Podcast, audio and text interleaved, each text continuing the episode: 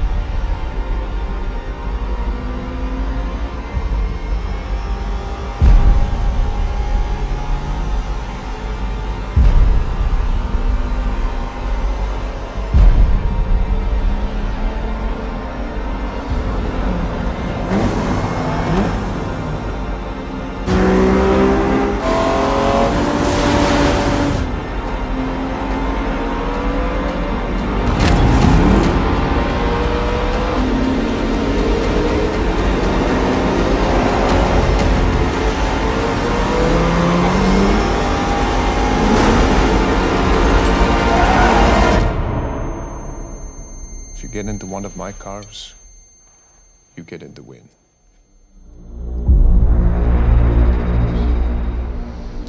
The year is 1957, after a uh, brief black and white interlude uh, that shows a uh, appropriately aged Adam Driver uh, It looked ridiculous. driving a, in a race car.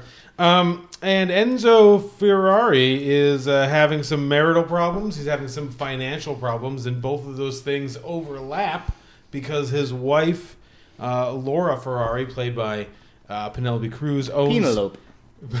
Penelope. Penelope um, owns half of this company, um, which she is reluctant to, to turn over to, to Enzo so he can he can deal and, and bring some partners in so he can expand the uh, the car racing and sell more cars. Uh, but she's a little mad at Enzo because Enzo has a lady on the side named Lina Lardi who is played by Shailene Woodley and is supposed to be Italian. she she doesn't pull it off. and she's wasted in this movie. I too. thought Like, a couple of I thought there was a couple of moments early on in the performance where I was like, She she's was- from California, right? And like she, they brought her over here, and it's like, nope, Nope. she's Italian. She there was a couple times could- she was trying to do an accent and then they just dropped it. It was so bad. it was not, not Um, working. But the the conflict comes from the fact that Enzo's son has died. Enzo and Laura's son has died, but he does have this backup son with Lena, um, which causes some consternation. has one is one. His drivers keep dying, just flying across roadways, which was which looked good. Which was the coolest part of the movie. Um, and you know, it's just part of racing. You just, you know, sometimes Like- your drivers just show up They never thought about putting seatbelts and in. regular clothes, put on a helmet, and just drive around a a well-worn track for a while. Um, apparently, this is like a passion project for Michael Mann. Um, I'm, I'm okay with Michael Mann films. He's not like my favorite director, and I don't think he stinks. He just, you know, he's just one of those guys who does things, and I watch them. I mean, yeah, Collateral and Manhunter have I- a. Rid- had a Ridley very Scott is like another one of those my of those guys, and they make Ridley similar Scott's movies. better, I think, they just but- they make movies, and sometimes they're good, and sometimes I don't like them. Um, this is one of those movies that I think is okay. It- Eh, it- it's boring. It's when it's not when They're it's not, not, doing a something. body chopped in half. No, not even that. It's just because that stuff is that stuff is okay. It's more just like sometimes the Adam Driver stuff works, and then it has like some like emotional momentum. And then he has to talk to Shailene Woodley. Yeah, and then everything just like dies, or he has to have, talk to like another one of his lackeys or something, and everything just dies, or like Patrick Dempsey's there Doing also something. in some some kind of accent, and it just like you're just like, wait, what is what is happening? Like we're gonna talk about a movie next, Yeah. yeah, next, where the same I'm, does. I'm gonna have a lot of same criticism. it kind of does similar things Yeah. where like you're you're you're watching something happen and then like something else is happening and you're just like wait Why? what like how did we get here and it's like and it's different than that and then we're talking about maestro it's different than maestro in the sense that like not that many years have passed it's just like i don't know a couple days or a week or It- whatever It's but you're just like, unclear a lot of the time we? in this. Like- the, the timeline is kind of doesn't make a lot of. I, I'll, I'll say my favorite part of this movie, Crash, was awesome Uh-huh. and horrifying. and will stick with you forever. And Penelope Cruz, I thought was really, really She's very good. Everything, everyone else, I thought was She was pretty boring. Nominated for a. s- Uh, did she get something? Did she? I, I Did really, she get nominated for a Golden Globe? Maybe. She, I don't remember. I, I think she was phenomenal in this. Um, Adam Driver was just doing Adam Driver stuff, wasn't elevating it. What I, what I really wanted out of this movie going in is I wanted like Ferrari's Enzo Ferrari's life, Mm. and this was so focused on like I think it had to be like a six month time period or something, I She think got, it was. she got a SAG nomination. She did. Oh, good. and, and it just it didn't deliver what I wanted it to. Um, a- anytime they were in cars and it was racing, I this movie sang because Mm-hmm. I thought like, he shot those great and it looked good. There just wasn't enough of it. Yeah. I mean, they backloaded like 40 minutes straight at the end of the movie as just driving. I thought that was great, but I wish that was more throughout the movie. Yeah, I was thinking about. Daniel Pemberton score again. Yeah, yeah. We'll talk about him in a couple of weeks, but um, We will. we um, I, that backloading thing I think is really interesting because he like backloads it with. He tries to backload it with like a lot of emotion, like it really matters. And if you're just not like a car racing person, you're just like, there's not a lot you can do to make me care about this. So, so I, I took my little brother this, who is a car racing guy, Uh huh. and I kept having to jab him in the side because he kept falling asleep in the theater. He's like, this movie's so boring. But then every time the, the racing scenes were in, he was like enthralled. Like, it was just like, I get it. I was the same way. It's just like. that we the whole ride back from the theater we were just talking about that that crash scene though that is something Which is Yeah, and I, I something didn't see else. this yet. Um, Yeah. But everything I've heard from this film is it's it's worth crash. seeing it on this big screen just for that um but there's not a whole else in this movie that I really Yeah, it was. It was. It feels very. It feels like a, it feels. It has that passion project feel where the director doesn't really seem to have like real objectivity anymore, which is what we're gonna get in the next and too. just is just doing whatever he wants. And Michael Mann, for all of my problems with his films, is a better filmmaker than Bradley Cooper, and so there is a coherence to it. It's just not very interesting. Hmm. And and Adam Driver, to your point, not elevating. He doesn't make those interstitial moments interesting enough to kind of like keep dragging this thing forward because that really feels like in the middle of it that he's just like dragging it. and then cut to like the scenes with like the new driver alone Yeah. it's like why are we getting this why are you showing us the driver having sex with his girlfriend like is it ferrari on the other side of the wall like watching because Yeah. the whole movie's in his perspective except for these couple of scenes Yeah. Yeah, maybe he was. Maybe yeah I wouldn't put it past he's him kind of a creep more than I re- realized so He's just there being like two things can't occupy the same space at the same time, and he's just like, what? He's like, let me prove you wrong. Um, Yeah, I wanted more out of this movie. It let me down. That, that's all I Yeah. will say. Because I, I do like Adam Driver in almost everything he does. Mm-hmm. Didn't love him here. I Michael Mann. I like you said. He's a eh, doesn't do bad movies. They're fine. no, yeah, I like I love Collateral. That's probably my favorite of his movies. But I dislike. really, I just, I just, yeah. I All just right, that's don't fair. get it. Manhunter's great. Manhunter is good. oh yeah, yeah. Heat. Heat's good. You ever seen Heat? I keep forgetting to mention Heat. Like, I like Heat. I just don't adore it as much as most people. Most people No. adore it. Yeah, Me neither. I like, I like it though. yeah, it's fine. I like it. Black Um, Hat, or whatever that was. Oh yeah, yeah, Black Hat. Yeah. Do you want to talk about Black Hat? no, I don't. know. Is this where the podcast goes? I don't even the want to talk about the next movie we're going to talk about. No, we're fucking talking about it. It's gonna be amazing. I watched it, Are you yeah. ready? Uh, you watched it? I watched it last night. Yeah. And you watched it, and I of watched course it. I watched it. I watched it like. I You watched tried the to watch it first how part many of this. times? I think I watched the first like twenty minutes of this movie like four times. And we're talking, of course, about Maestro. Oh, well, it's uh, 12. Six. No. Hey. Can you try? Just Maybe I should stop and think for a second. You should stop and think, because I am sending it to you. 20. No. So how long do we have to do this for? Oh, we need to build up a very strong connection.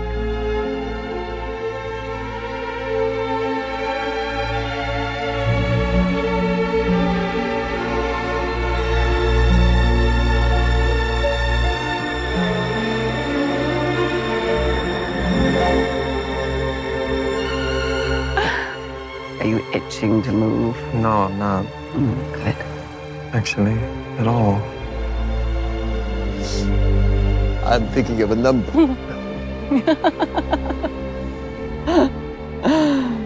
Oh, I don't know. Nine. No, Five. no, you have to think. I'm trying to. it's two, darling. Two. It's two. Like us, a pair. Two little ducks in a pond.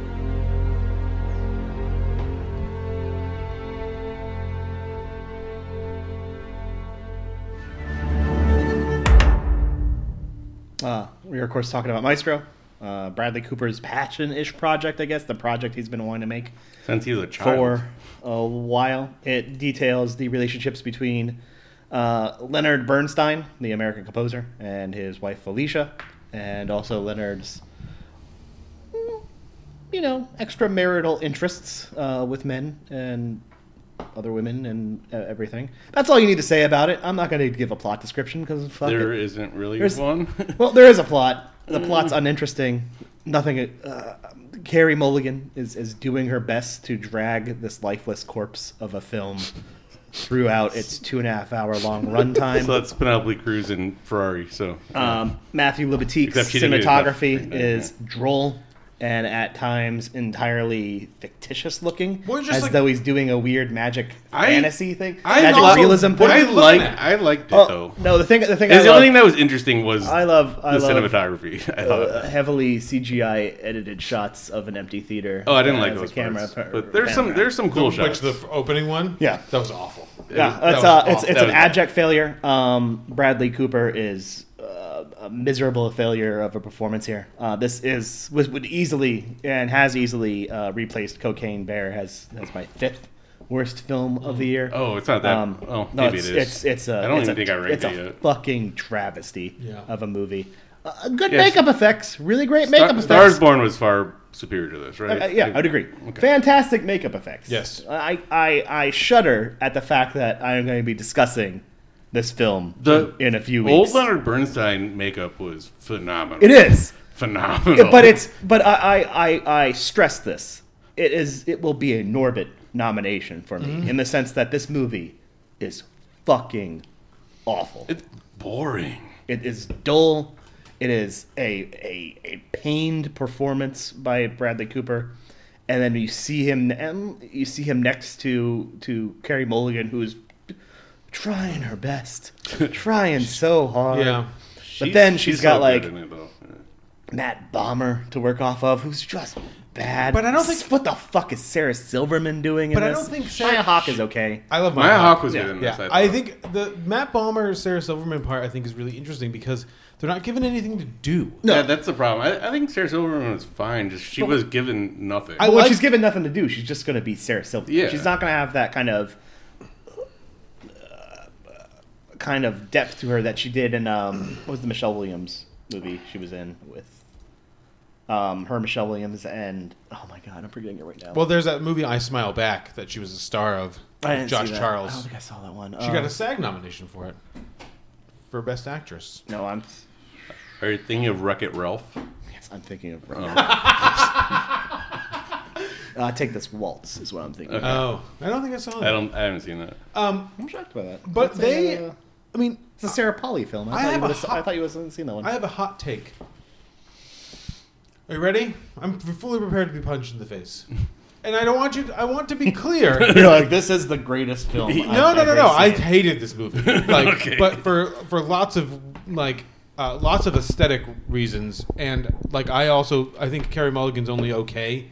I think um, she's using a lot of Carey Mulligan moves here, which agree. I don't think like are always.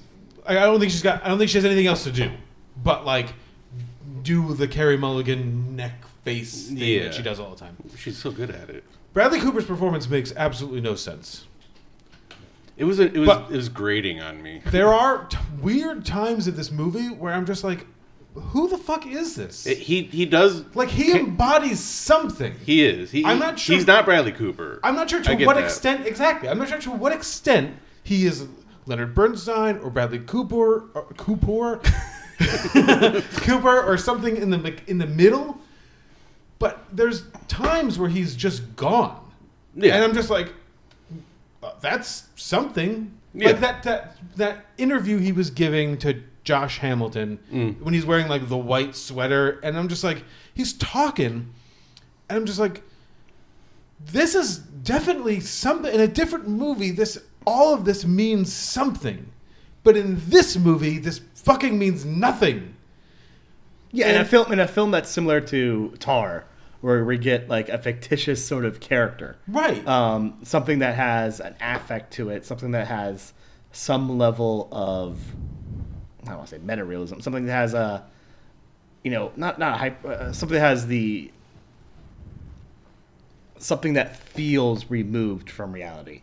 It would work, but this that's meant to be like a biopic and meant to be an actual examination of Leonard Bernstein, who's just not that. Like from interviews, he's not what Bradley Cooper's doing. It would work there, but it doesn't work in this when it's trying to kind of tell this very lived-in, real story. But I also don't understand. In, in fit, like, give me some thoughts on this stuff. There's some direct. So, like, the acting is not the thing that bugs me. It's the direction, which bugs the fucking shit out of me. Oh, like, why is he filming that scene with Carey Mulligan by the pool from like a long shot through that like arbor? Yeah, thing? Why is he doing that? and it was like all blurred out. Like it was a weird. That was And weird. why is he Yeah. doing? Why is there no? And I can't stress this enough. Again, tell me if I'm wrong. I'm almost. I'm 100 percent sure I'm right. Why does that six minute Mahler scene, literally, no context at all for existing? It's just there's people having a conversation. He's doing blow. He's holding up a Yeah. mirror for blow. He's having like a really close up conversation with somebody about something. And then all of a sudden he's conducting fucking Mahler for six minutes and then he kisses, uh, you know, Felicia and then she's like, there is no hate in your heart. And then he's just like, mm. And then he runs away. Why? Like, where does that come from? And it's so de- like, everyone's pointing at like this is the scene. I'm just like, it's totally detached, not even from this movie, but from any movie. Uh, no, no, I agree. So what's the, it's- what are we it's- doing? It's the same with after Felicia dies, and like we kind of cut forward to you know ten or so years later when he's teaching, um, and where is he teaching at at that point? I forgot. I think he's at, Ta- I think he's at Tanglewood. Uh, yeah, Yeah. Um, and it kind of has this like naturalistic try style of filmmaking to it, Mhm. and it just doesn't. It, it feels like it's attempting to be Aftersun or something like that. Yeah. The way it looks, and it's just so detached from what you've seen before that, and feels. It, it, it feels like like a like a student filmmaker trying to capture things they've seen and like trying their hand at it and failing. Yeah. And, and and you would forgive it if you know it wasn't given the budget and and the the craftsmanship behind it in terms of like a Libatique. and I, I don't know why Matthew actors. Libatique didn't like step in and be like, "Don't do that." Yeah. like that's bad. He's probably still worried about going to prison in Europe. Maybe. So, so I don't know. You guys didn't bring this up, but the thing that Mm. really bothered me about this movie, and I don't know if it's just me, but the, like the the dial, the way they were talking. Mm. Do people? Is it? Do people just think that people talk that way back in the fifties? Because like they were doing that like real snappy, you know how Yeah. how you see in like fifties movies. But I don't think people actually acted that way, and it was starting to grate on No, me. it's supposed to have like that transatlantic thing. Yeah, I but think that- it's supposed to be like. An but that's not how people it. actually No, I know. talked. Yeah, and, like- and it felt like over the top. And it would it would work if the film committed to it throughout its runtime. Yeah, but but it's- but, it, it's but once once so time goes, things. they it changes and it's not that way. It's, and I it's similar to like like something that it's not a movie I particularly love, but a movie that does something similar is The Aviator. Right, Mm. like The Aviator Mm. uses different film stock depending on the generation it is. It kind of like changes the way it presents itself, but there's some sort of through line that you can follow the intention. And there's, a no consistency to the- intention here. right? And there's a consistency to the performance. So like Howard Hughes in the 20s isn't like, "Hey, take that plane up there and then go over here." The people do this." around him might be, but, But like in this, when they show up at that party first, he's like, That like, was driving me- yeah, that was driving me insane. And then later, he's got a totally different personality. Although if that was a line in the movie, I might like it more. Well, hey, hey, hey, like there's an entire scene where there's like ah, ah, ah, ah. like they're You the can't say that they're not. But that's but that's kind of I mean yes they didn't say those exact non words but like in the the big fight scene that they have like at Thanksgiving they're not is- not saying those words you know what I mean they're just basically saying nothing they're just they from a from an Oscar standpoint they're like we need to elevate this like emotionally now And and, have people yelling at each other blows my mind is people like comparing it to another movie I don't particularly love, the Marriage Story fight scene. It's like No, Yeah, those are fuck- no those way. Are, those are I've never no. heard. I'd never heard that. No, it's been said. These movies like- aren't close. And it's like, no. One, one has a terrible CGI Snoopy that made me laugh float outside. And the Oh, other yeah, one has yeah, like, the Snoopy nose was so. and the other one's like did make me slightly scary. I think they're supposed to and that's the problem with I And that's once again, it's him trying to Right. do a facsimile of something he's seen. Right. And he's like, you know, it would be funny if Snoopy and like pick up the Snoopy off the ground and then do a callback to Snoopy and they're like, Dad, Snoopy's coming. Is he? Is that like? Do they call him Snoopy? What relevance does Snoopy have to any of this? And I don't Charles much Schulz uh, uh, fucked Leonard Bernstein. Is that true? I'm gonna say Maybe. it. I mean, I'm. It's it's gonna. Charles it's, Schulz it's, got around. It's adding into my Gary Cooper and Ernest Hemingway uh, conspiracy What did you like? My, did you think of my theory? that he never fucked. Or Hemingway never fucked anybody. He never had Well, 'cause any sex ever. Because he wanted to fuck Gary Cooper, Oh, and that's why he killed himself. that's soon the next podcast. Is like a true, I like think- an investigation. No, our, our new our new the, next the podcast relationship should, between should Gary be Cooper and Ernest looking at something in history and coming up with insane conspiracy theories, but like finding evidence for our, our conspiracy theories. That'd be a great podcast. We can find. ev- I mean, I could. fi- Oh, I see what you're doing. You're just saying like we should just be every podcast that exists Yeah. besides ours. Is that is that what they do? I, Just try. I don't really listen to that many podcasts. Like the Roscoe Conkling had uh, James Garfield killed conspiracy theory. I tried. but to I create. believe that. I do too. But it's a conspiracy. but it's a conspiracy nobody cares about. but th- th- to show how little we think about this film, that is more interesting. That joke is more interesting to me than anything I saw in Yeah. this movie. So this movie was more boring than Ferrari even. So I would just like, which surprised. yeah, because Michael Mann's a filmmaker. Michael Mann, yeah, exactly. Michael Mann is, and, and I'm glad we started with these two movies because I really didn't like either of these movies very much. I'm glad we're finishing with Poor Things because I hate that movie. We may have a real you should have seen his fucking face. oh, that was great. Um, We may have a real fight. are we gonna have a real fight about this next movie, which is fro- the new one from Emerald Fennell, Saltburn? Oh, nice tux. Thank you. Wow, it's a rental, right? Yeah. Yeah. Wait, wait, wait. Where, where are we going, Felix? You think you'll go home? Honestly, home doesn't mean the same for me as it does for you, Felix. Well, why don't you come home with me? Come to Saltburn.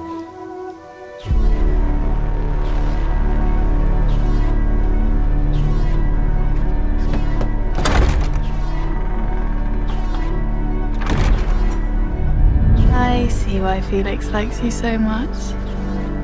You're so, um, real. Oliver, I have a complete and utter horror of ugliness. Ever since I was very young. I don't know why. Maybe because you're a terrible person. Lots of people get lost in Saltburn. This place, it's not for you. I can honestly say that these last few months have been the happiest of my life.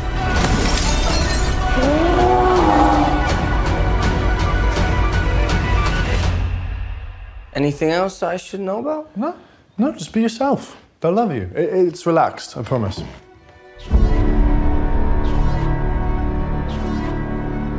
Don't know, to be honest, yet. And I'm hoping the discussion will uncover it. I'm glad we're talking over the end of this trailer, which is fucking garbage.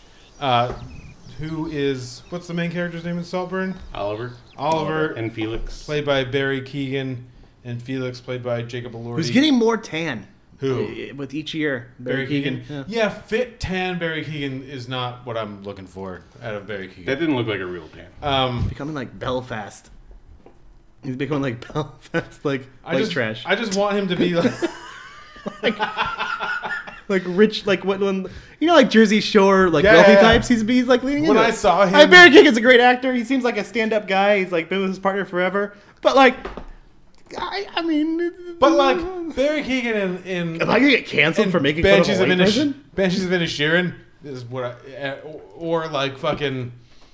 Uh, I mean, as long as he's not a piece of shit. Deer. As long as he's not a piece Right. of shit. It just it just seems like used to be muscly backed, like you know, ultra fit Barry Keoghan. I just like never, I never saw it coming. Um, they go to school together. They are uh, freshmen at Oxford. Oxford. Yep. And uh, Barry No, Keoghan. they're seniors at Oxford. Are they seniors? Because that's them graduating, or maybe they're juniors. They graduate the next year or something. No, then- so he spent Well, like there's They're, they're, up, they're upperclassmen. For sure. They're upperclassmen. So he spent think. three years doing nothing, and Yeah, then that's- you know, yep. That makes me like this movie less. Is he Um, upper- is Barry he class? No, I, no. I didn't Yeah, I, that, I mean that was my interpretation. they don't. man. I guess they don't explicitly say it. That would be bad if it was if they were upperclassmen. But I guess I like the title card be. font. Yeah, it was okay. Man, I'm gonna I'm gonna be alone that I like this movie. You will be alone. Yes, you are. Um, Felix has money. His mom is uh, Elspeth, played by Rosamund Pike, too. Is pretty good. Richard E. Grant plays Felix's dad.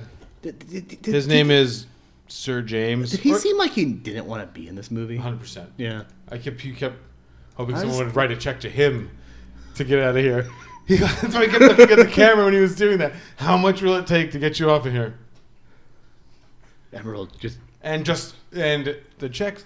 Um, I mean, I guess how do you Replace explain this Dennis Quaid, he's giving doing up? something. Oh yeah, that'd be good. I He's might gonna like be a this guest movie. on the podcast. um, uh, Oliver ingratiates himself into this family, um, and then uh, and this family is like ultra upper crust English. You know, very um, it's stuff you've seen in like Downton Abbey. And, They have like- their own manner. exactly, and they and you know they have housekeepers and like nothing really bothers them. They have parties and people are staying over, like Sad Pam, played by Carey Mulligan, who um, I thought it was better in this than she was in Maestro, but that's just me. Um, and uh, and he likes doing this stuff, and uh, eventually bad things start happening to this family, and uh, at some point the movie reveals spoiler alert that Oliver is responsible for all of it because he really wants to dance naked through the halls of Saltburn, which is the manor that these people live in. That he has convinced them to, or convinced Elspeth to leave to him when she dies after he kills her um, with disease or something. Um, this is thumbs down for me. Yeah, it's it's uh, my issue with this movie is like I wouldn't consider I I don't like it. I I think it's well directed. I'll say this. I think it's the direction of it is solid. I I think But to what end? But yeah, no, that's the problem is, is I think this is just a really flaccid, undercooked screenplay that doesn't merit its fi- finish. Um, none of the character, like Jacob uh, Elordi, is like trying to find something. He is a through line there. I actually I'm becoming to coming to admire him a lot as an actor. He, he's a great actor. I like him. Maybe in this. do we have to watch the Kissing Booth trilogy to see? If I've seen that? them all. You should. They're great. Yeah, I'm not. I'm not gonna. Oh, do that. no. I don't like Joey King. Um, Are they on Netflix? Yeah. Oh. yeah.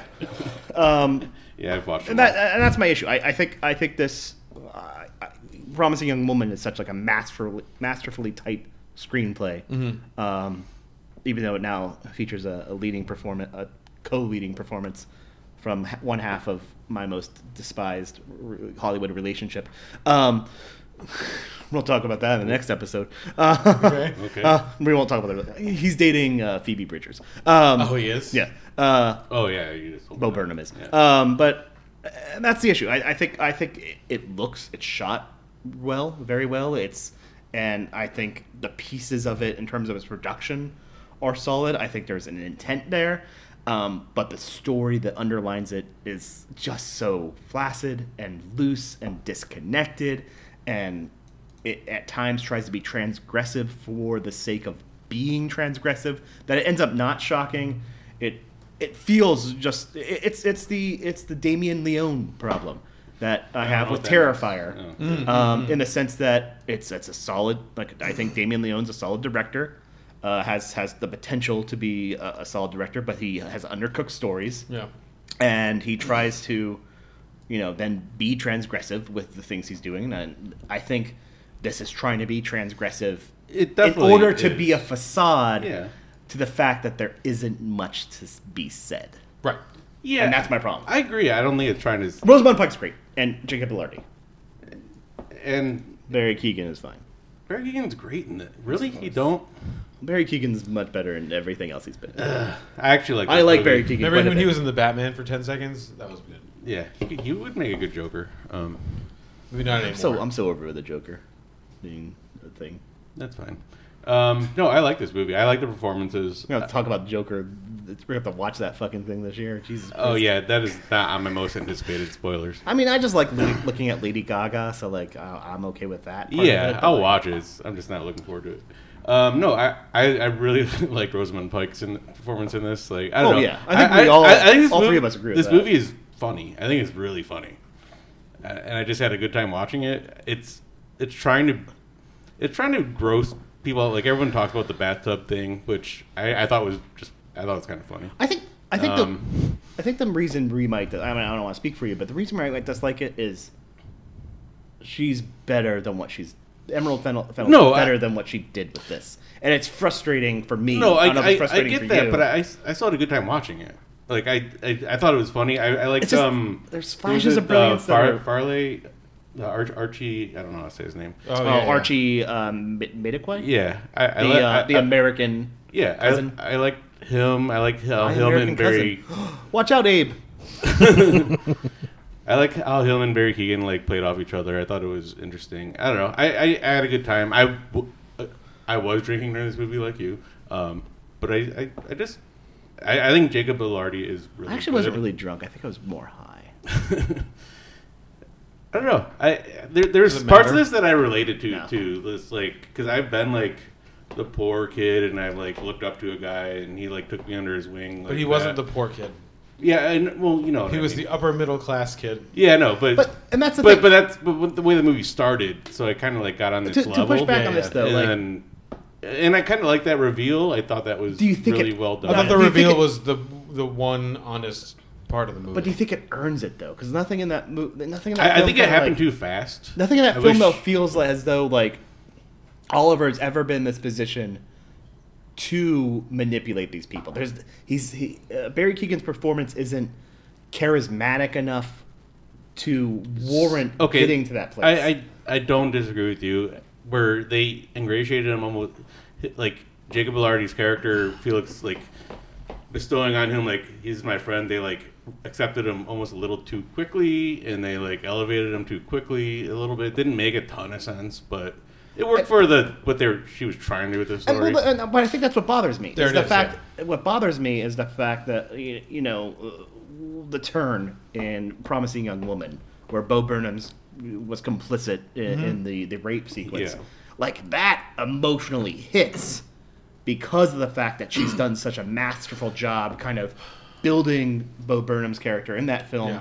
to be like a good guy who still when you review it has these like shades of a flaw of a person that could have been that type of person in the past Yeah. like you that that that turn is heavily earned and that's Yeah. why an emotionally that's why like that that you know that pivot point works so well is because the script and the direction of the performances have earned it Yeah. this film feels like a left turn for the sake of a left turn and then it kind of makes everything else before that unravel because you realize that these uh, the, the functions and the things that have happened in terms of Oliver ingratiating himself into the family and and getting to where he needs to be have only been done for the sake of the story being told instead of me just suspending my belief because of the fact that it's it's a decent enough story to have done so.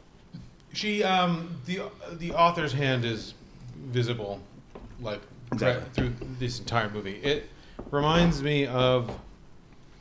I think Emerald Fennell is uh, or Fennel whatever has um, a lot of talent,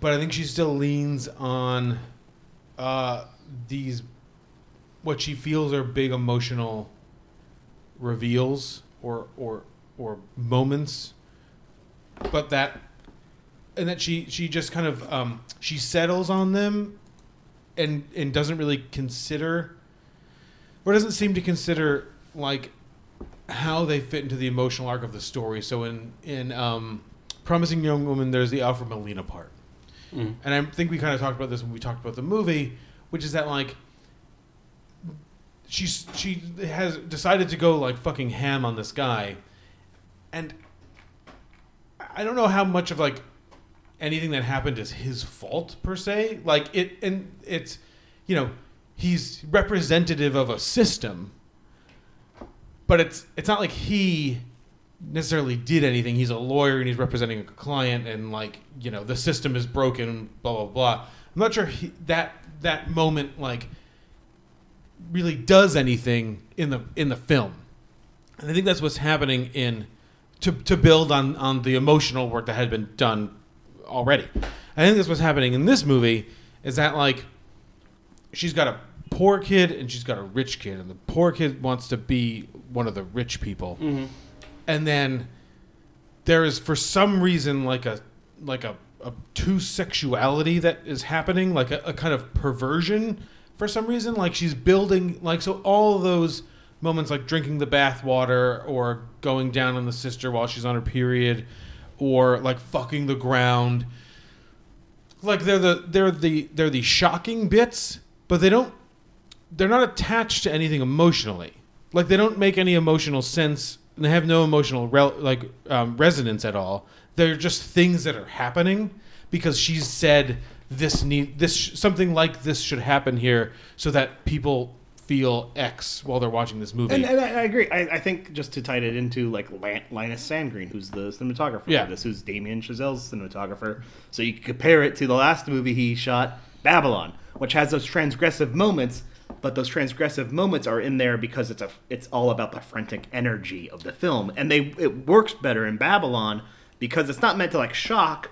It's meant to just be a part of that kind of beat and energy Well, of that movie. and I don't think, and I think one of the things that like, in Which is a kind of- movie I'm, warm, I'm warming up to more and more as the years. It's a of Matthew the- Lee Babylon. it's just Oh, kinda like I, like Babylon. yeah, it's I started out liking it, but I'm like actually like really liking it. as I'm years I, I just I admire its um, audacity and it's Yeah. and, and like I said it has one of the it has one of the great scenes of last year where they're trying to film this sound movie. If we had seen Babylon, Babylon, but when we did our list, that would have been on my list for sure for Yeah, moments. I really Um, like that movie. It's the same thing with Matthew Lee Batiste. I'm not sure why like Linus Sandgren didn't step in and be like, you know, what's a really obvious shot here is like his back, like like seeing the grounds like from the from the back like and how you're framed in the center and like all this other stuff. That's super obvious. Why don't we just not do the most obvious fucking thing we can think to do? I mean, he also did Don't Look Up, so maybe we're giving him too much credit in terms of for sure but like they're prof- I also like that movie. they're professionals. Well, that's just wrong. they're professionals working with people that have made two movies. You know what I mean? Matthew Lee and Linus Sandgren are like professional people working with people making their second feature films they need to these people need to step in and be like just don't just do something else because this like cloaking this whole dining room in red while we have this conversation is meaningless so let's just not do it um Yeah, I'm not gonna fight for this movie, but I did. I just had a good time watching it. That's all I'll say. I think that I think there's some stuff in here that's fun. It's fun.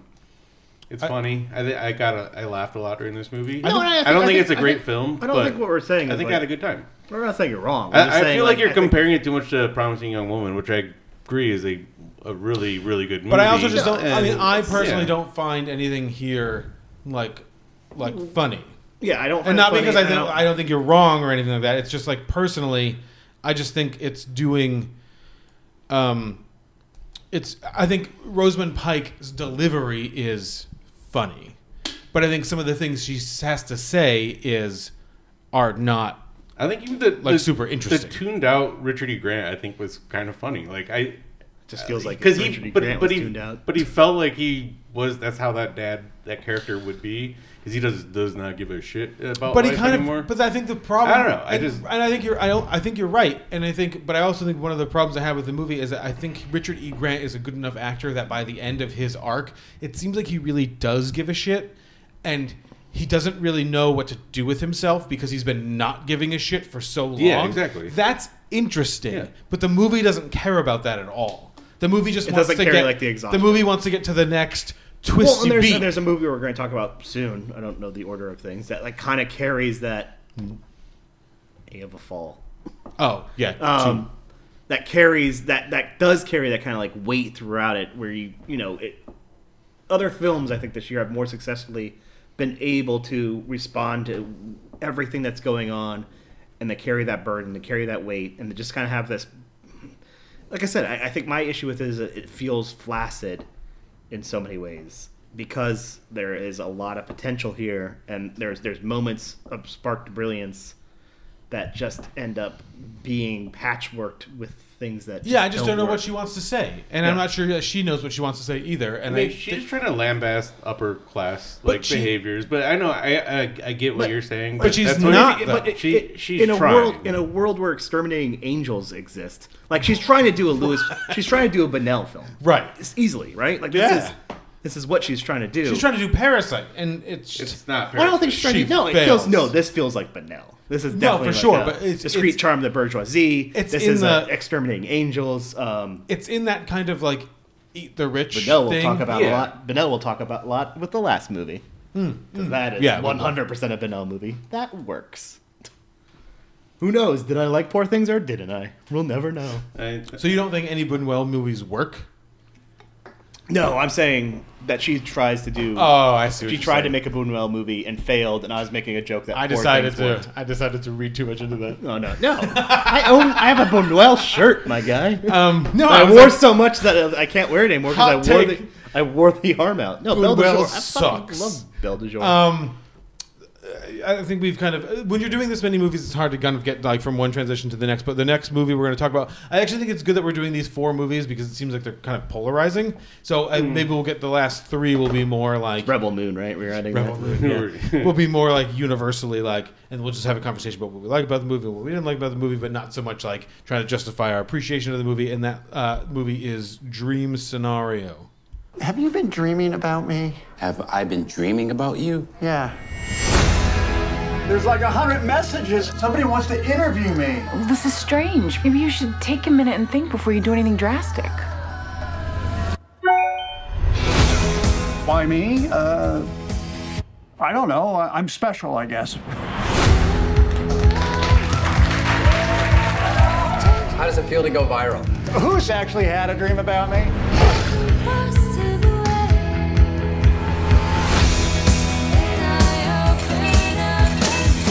You're scaring me, Paul. I'm going to have nightmares. I wish I was the one people were dreaming about. Me too. Yeah. No, it's it's something.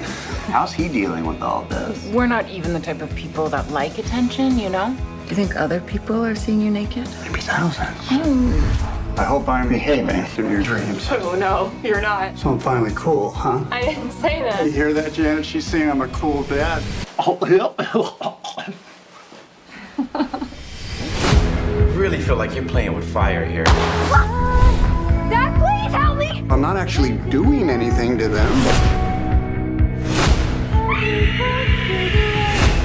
You know, fame can come with some less desirable side effects. You should be prepared for that. Maybe we should cool this thing off. What? What do you mean? It's embarrassing. Which part?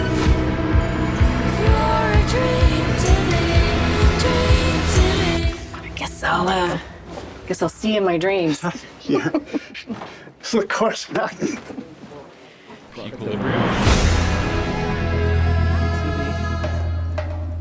Burlington Beer Company. All right, we um are back. We're gonna do a new beer. We just want to kind of do check in with um dirty. What is this one? Uh, this is Dirty Chai Stout. Dirty Chai so Stout. often, often when we're drinking stouts or darker beers, as it warms up, we don't like them as Mhm. much anymore. Nope. I'm actually kind of digging it even more. It, it, like, it tastes like a chai tea. Yeah. Like even more when it warms up. No, this is It definitely tastes good. Yeah. It ta- like Yeah. it tastes good. I'm not gonna say it tastes good warm, but a warm version of this is very pleasant. No, exactly. It's it's not warm. It's still like a little cold, but uh, Sure, but it's not other stouts. The one, remember that one we drank the last time we did the episode? Mm. As it warmed, I couldn't drink it. You couldn't finish it. I had to finish it for you. Yeah. Um, this is not that. So, Andy, what is this next one? This one I think pairs well with this next movie. It's called Elaborate Metaphor from Burlington Beer Company in Burlington, Vermont. It's a It's an new- IPA. New England style pale? IPA? No, it's just a pale ale. No, it says New England style. No, it's but it's not. It's a New, England, style pale ale. Pale ale. Yeah, correct. Is that 'Cause it's a yeah. What? Probably- Five point four percent. It's probably the it's probably the hop build is makes it different than uh Your hop build makes a difference. See, if we were still titling episodes, that's the name of the episode. nothing's stopping us. That's fine. The best beer review ever. It's well, you know. Oh, this fine? smells just like a, a beer. You know what's Yeah. good is that it's it's. Would you say five point four? Yeah. It drinks like a five point four. Yeah, it's It's not super heavy. it's fine. Yeah. Um, it's a little candy esque. It's got like um. oh yeah. You know those, you know Oh, those yeah, uh, you're right, sugar yeah. covered orange slices? Mm. Yeah. Candied Tastes- orange. Yeah, like the candy oranges. Yeah. That, like you get like in the uh the truck stop. Like the, the clear plastics Yeah, uh, thing with you're like the or, like the Oh, red yeah, top. yeah, yeah, it yeah. tastes it tastes like that. Yeah, yeah, they're good. It's Yeah, good. It's solid. Good It's work, fine. Andy. Little gumdroppy, little gumdroppy. Yeah. You want me to do this one? Yeah, go for I'll do this one. Uh, It's a hard one to Dream Scenario is uh, directed by uh, Kristoffer, Borgli.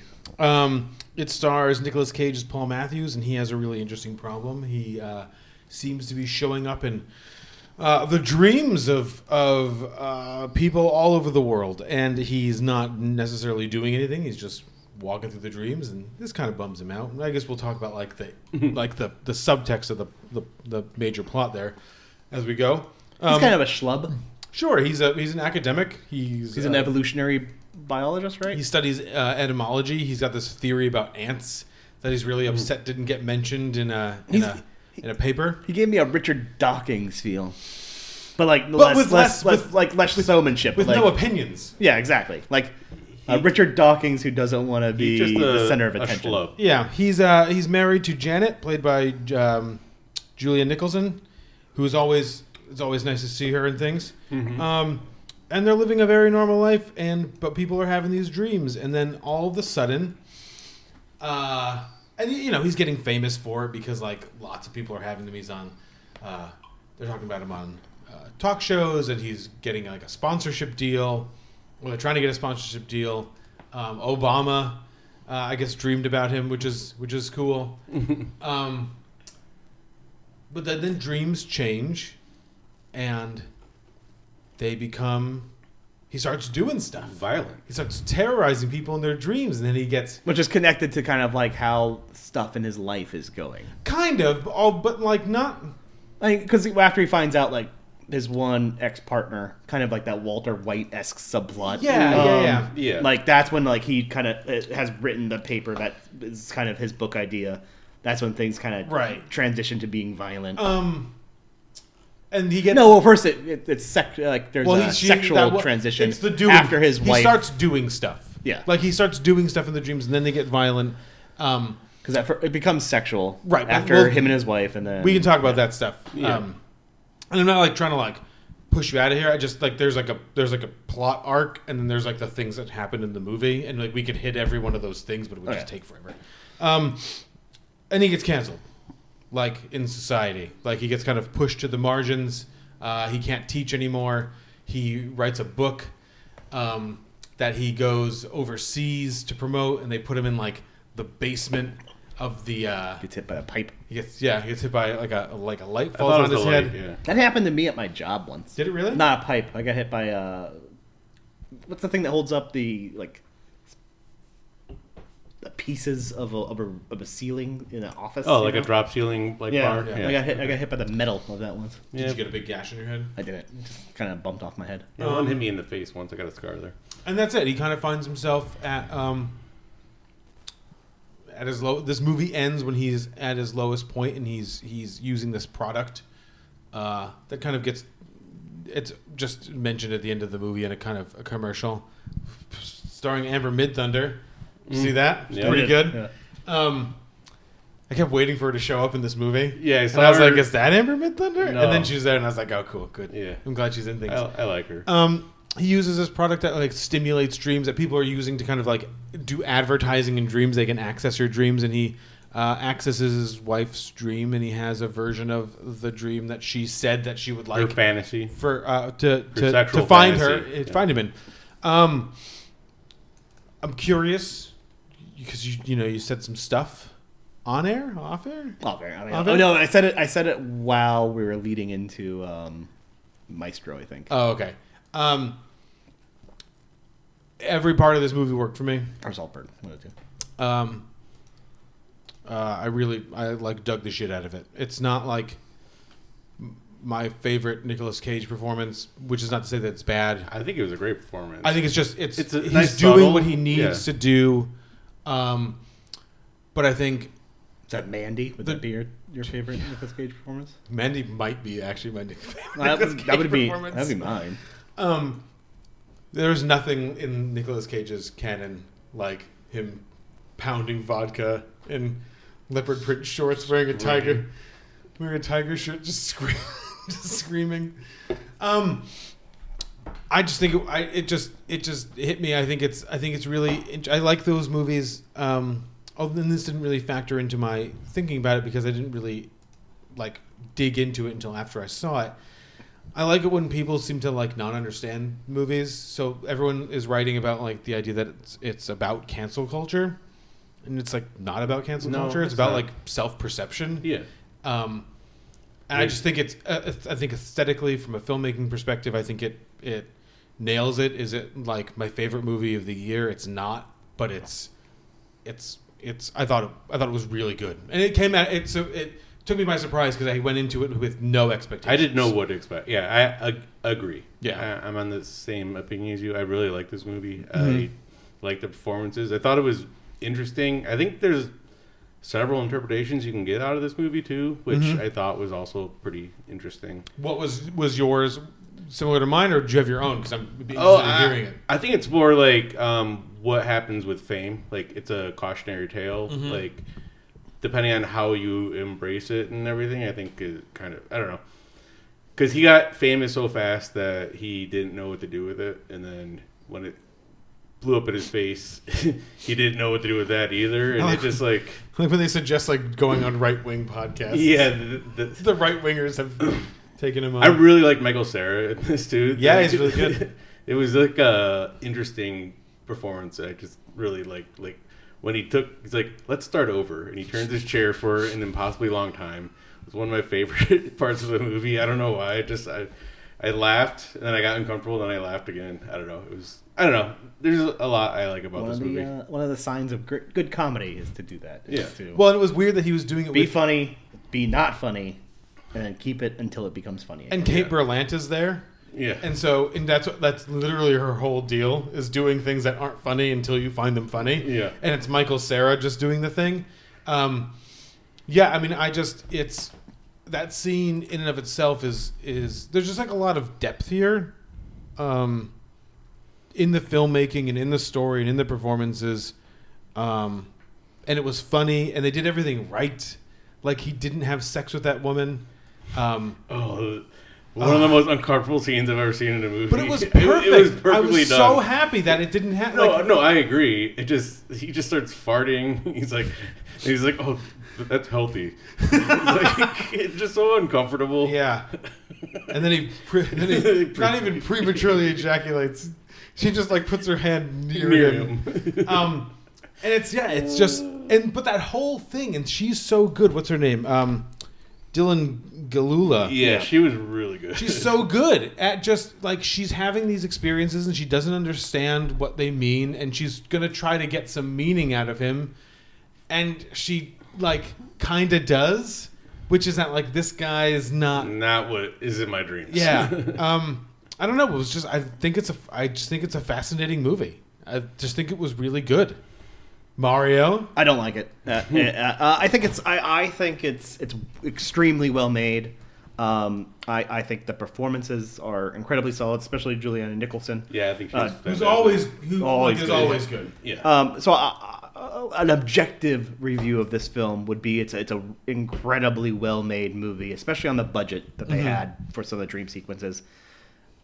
Uh, it, it follows into this class of films um, on a lower level, kind of the Michel Gondry type movies, uh, like Be Kind, Rewind. But I think he's a or uh, The Science of Sleep. Um, I don't mm. think Michel Gondry's a great filmmaker though. But on a higher level, it falls into that category of films like Spike Jonze, Sure. such as Her and Being John Malkovich, and two films I think that are extremely well made.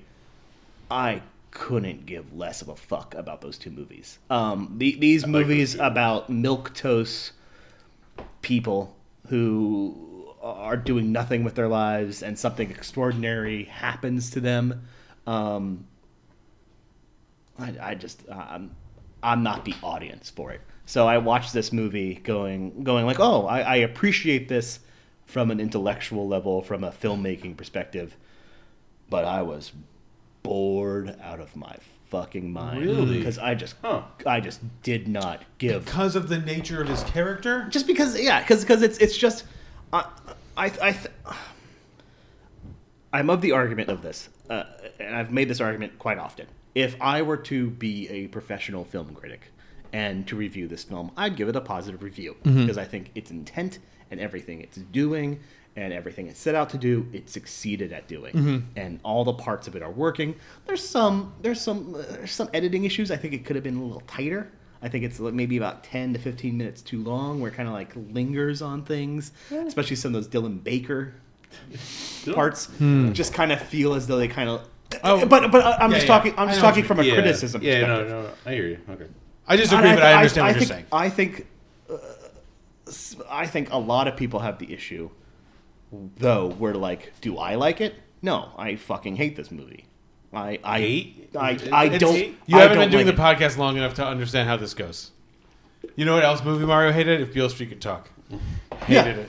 it. I just, I, I just. But he doesn't really hate it. I just don't enjoy it, and and and that's the thing. Like I I think people also often the issue were like, I don't enjoy it. It's a bad movie. No, I think this is a, a very solid movie that sets out to do what it is.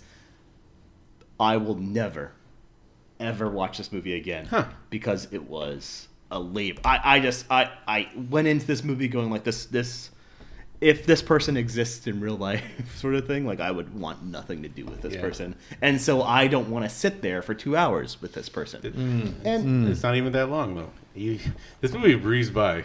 yeah but it, it for me. feel it yeah, I know. felt like I fast forwarded a couple parts I- where it's like, I- ah, that's, this is got- dream sequence I can go through it I got on this movie's wavelength like right away. and and that's I the was thing just strapped in. and, yeah. and see that's the thing I didn't As soon as he all. had that conversation and then went back into his car and listened to the conversation, I was just like, oh my god, I love Yeah. this, whatever this Yeah, and I. I was just like, whoa, I don't understand why. I understand why this is being done, but I don't need this. It's it's Jeanne Dielman again. You know, I, it sets out to do what it's attempting to do, and it masterfully does it. I don't want to watch it. You don't want to watch Jeanne Dielman again? No, never. You again. haven't watched it again? I'm not gonna. Um, I've never watched it. And, and so uh, yeah, and I think I, I, I mean, there's I don't really have a criticism of this because I think it, I think I agree with you that it's a really well made film for Yeah. what it's doing. But I think it's more a meta meta analysis of like, hey, people, it's okay to don't not like something. I don't like this, but to also appreciate the fact that it's setting out to do what it's doing. I I, have a- wish it. I wish it had a bigger budget. I wish it had more money because I do. See, I kind of don't. I, I, I don't. I do wish. I don't know if that would have helped it. I don't know.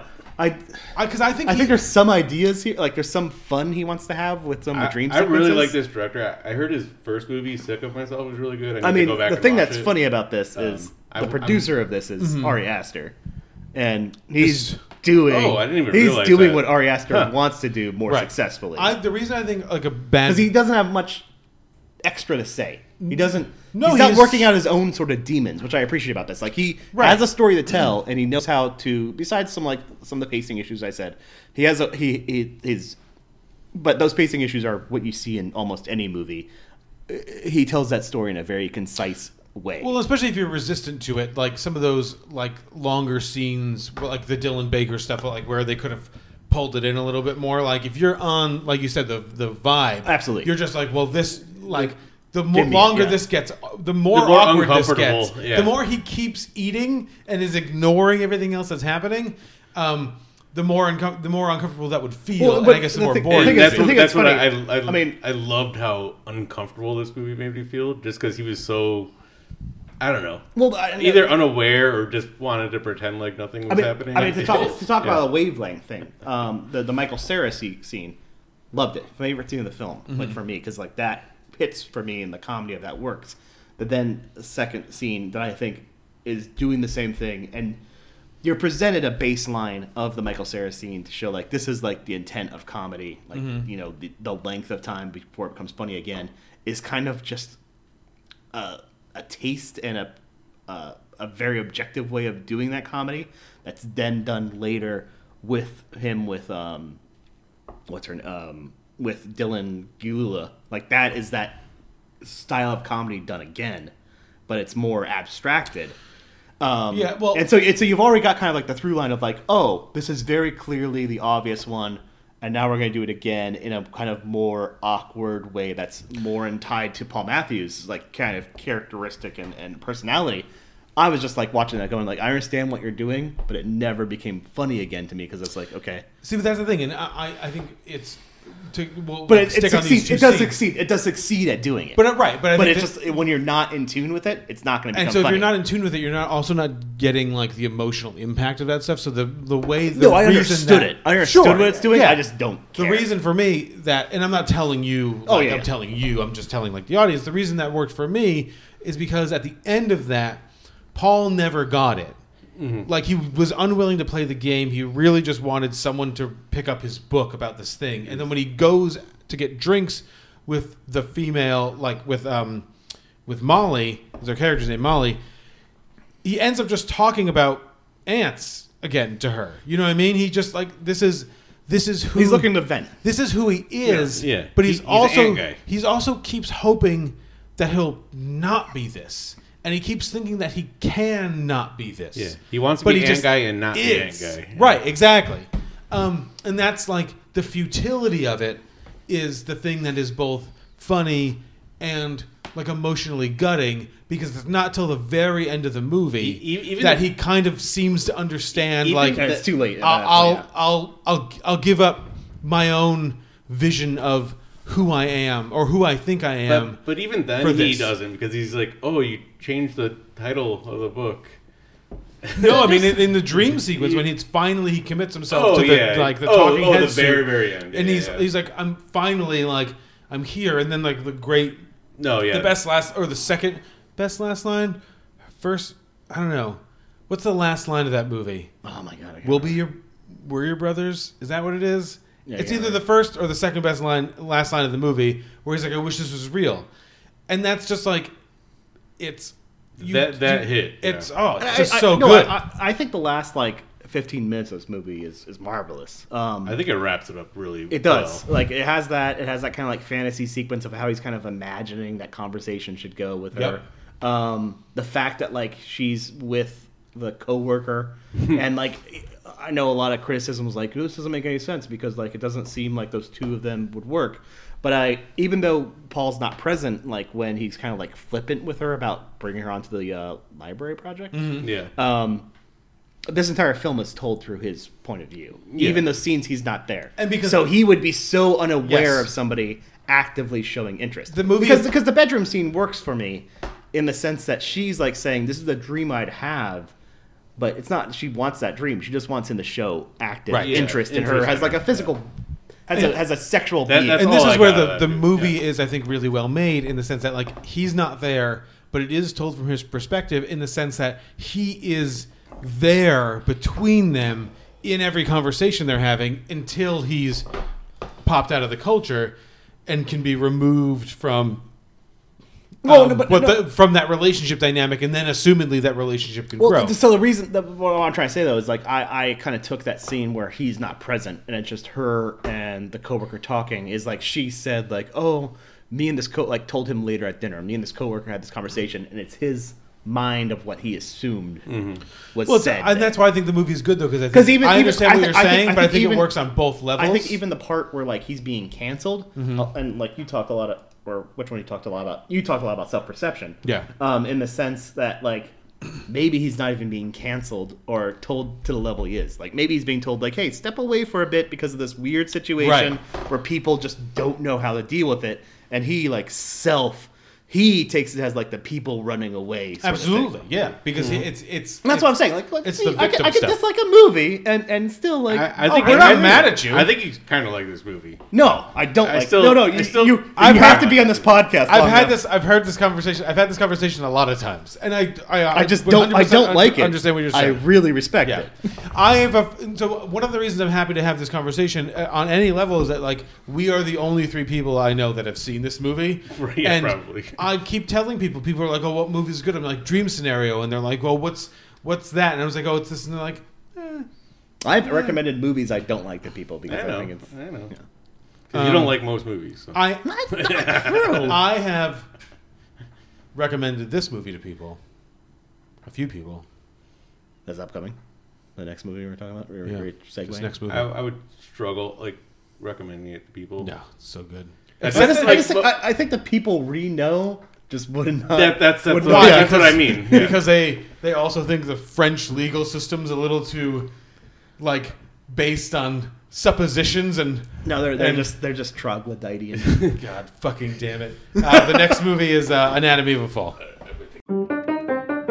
Tu m'as dit que t'avais entendu tes parents au moment où t'es sorti de la maison, c'est ça En fait, j'entendais pas vraiment les mots, j'avais que des bouts de voix, mais ça Ah faisait. oui, mais non, enfin, si t'avais pas les mots, du coup, tu peux pas savoir si c'était une dispute ou pas. Enfin, je sais, je sais ce que j'ai entendu. So, as you know, the autopsy report is uh, inconclusive about the cause of death. Stop. I did not kill him. That's not the point. Il parle de tromperie, I was honest about it. mais vous l'avez pas été l'année de sa mort avec cette fille avec qui vous l'avez trompé. Pourquoi?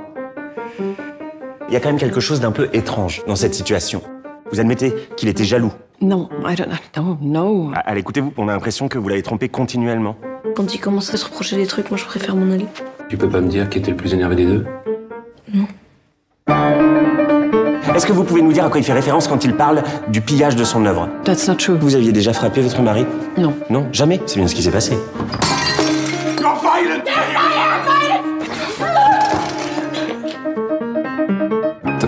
Pas pu les entendre s'ils parlaient calmement. J'ai confondu. T'as confondu.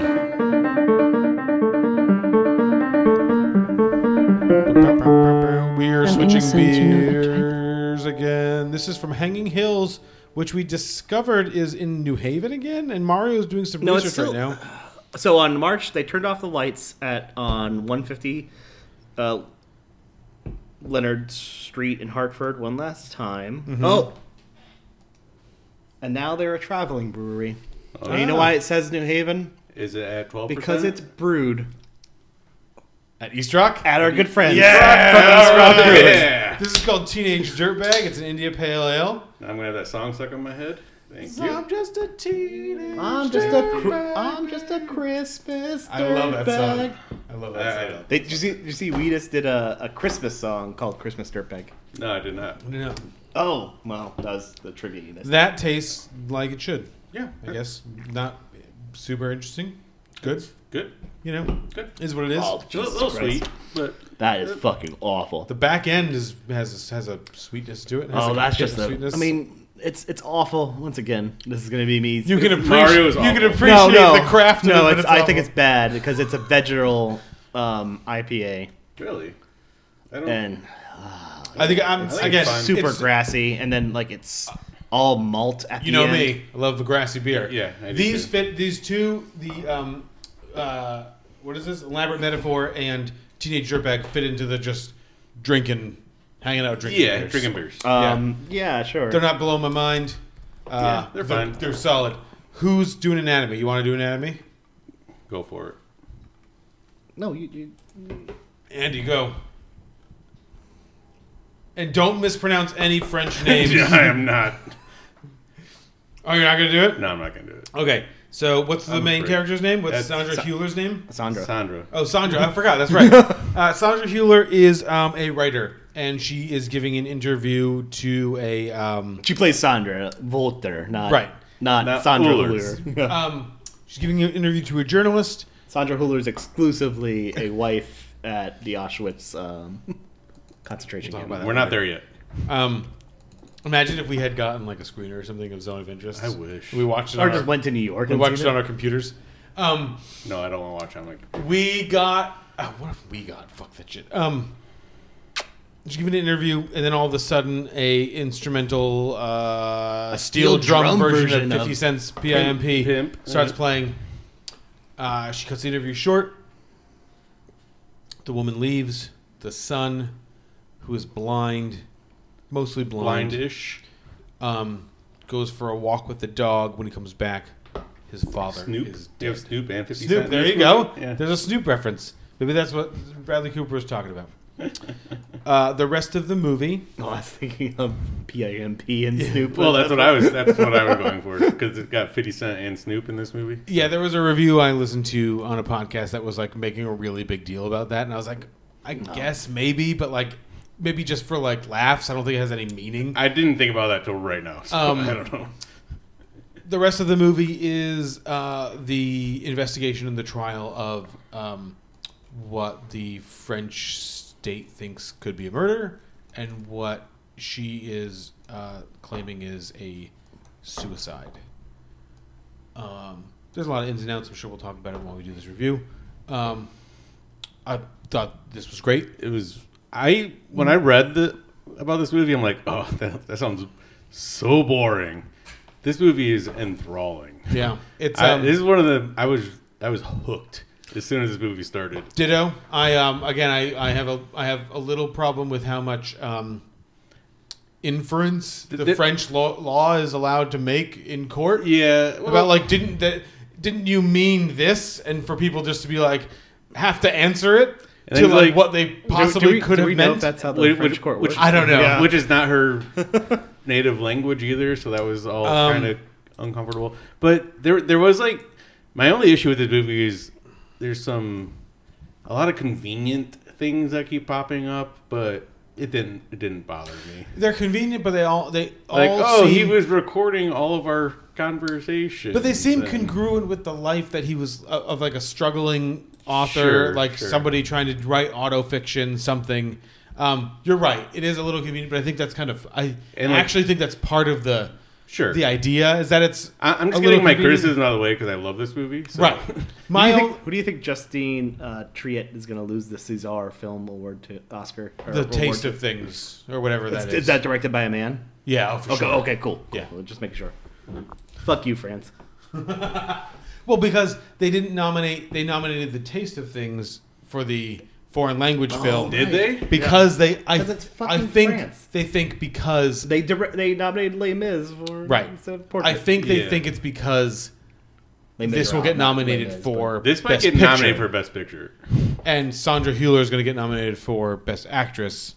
Which so it doesn't it doesn't need For this or for Zone of Interest, which we haven't she seen. might yet. do a two parter. Yeah. Um, so it doesn't need the best foreign language feature, but or best international feature award, but that's It it's sh- nevertheless garbage.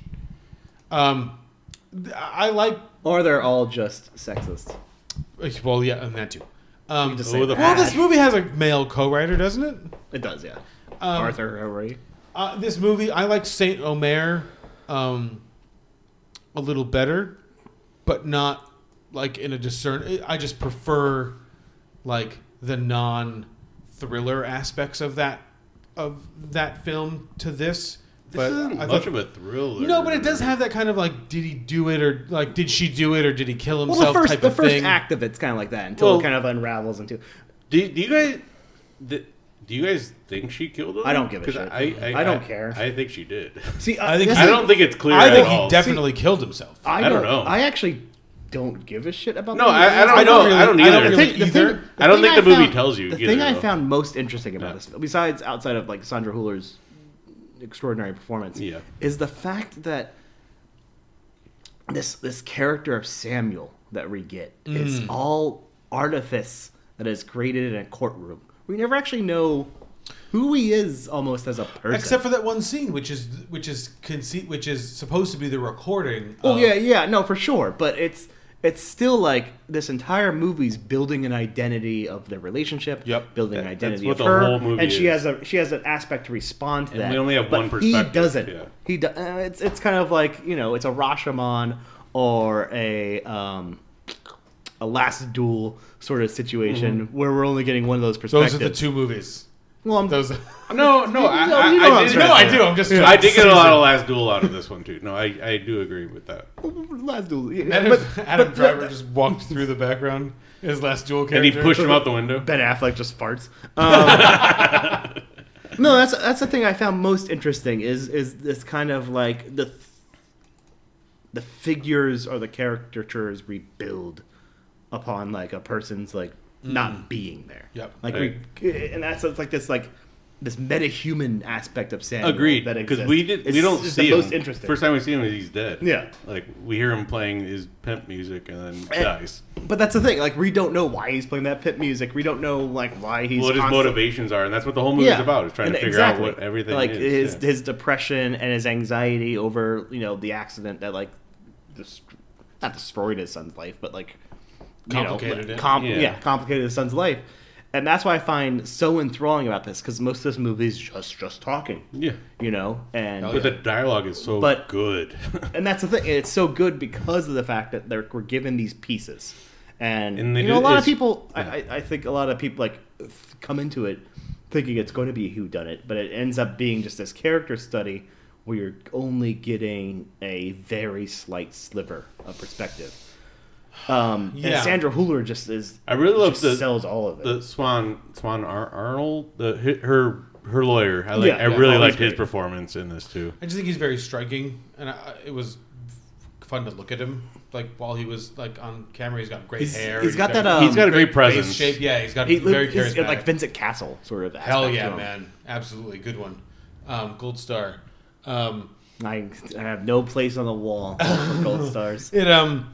I should bu- like get a bunch of Amazon gold stars. and Just It'd be funny if like your life cratered and it was reduced to you just listening to old episodes of Pivotal Film and picking out every time I said gold star and making sure it matched exactly would that, on the would that- wall behind you. Would that be would that be a crater or would that be Yes, would that be we've ze- recorded hundreds of hours Would of that be a crater or would that be a zenith that I have the free time to listen to all the old episodes? I would hope that you would do something different with your free time. Oh, I probably would. Um, I don't think I've ever listened to a full episode all the way through. you know what's funny is that like I don't have like that much to say about this movie. No, I think I It think just- it's, it's just it's so in control of what it's doing, and there's really no subtextual way of looking at it. But except for the fact of like, do you the- want to look at it as like a who done it? Yeah. Or do you want to look at it as just like a like- character like, study? I- but I- even that's like not. But a character, subsection. a, but a character study of her, because that's what the whole movie's doing, is also interesting.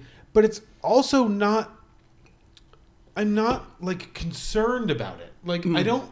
Her character. This does- was like years of her life though, like dealing with this. Like that's it's a lot. And No, but for sure. But like from a like from a ne- from a emotional standpoint, I wasn't begrudge. I would. I at no point did I begrudge her anything she was saying. So when they were having that big fight, I don't know how you guys. Maybe we should like end with this, or like maybe we should dig into this. I- I still have a few sided with we her. Should, we should talk about how the prosecutor looks like Martin Freeman.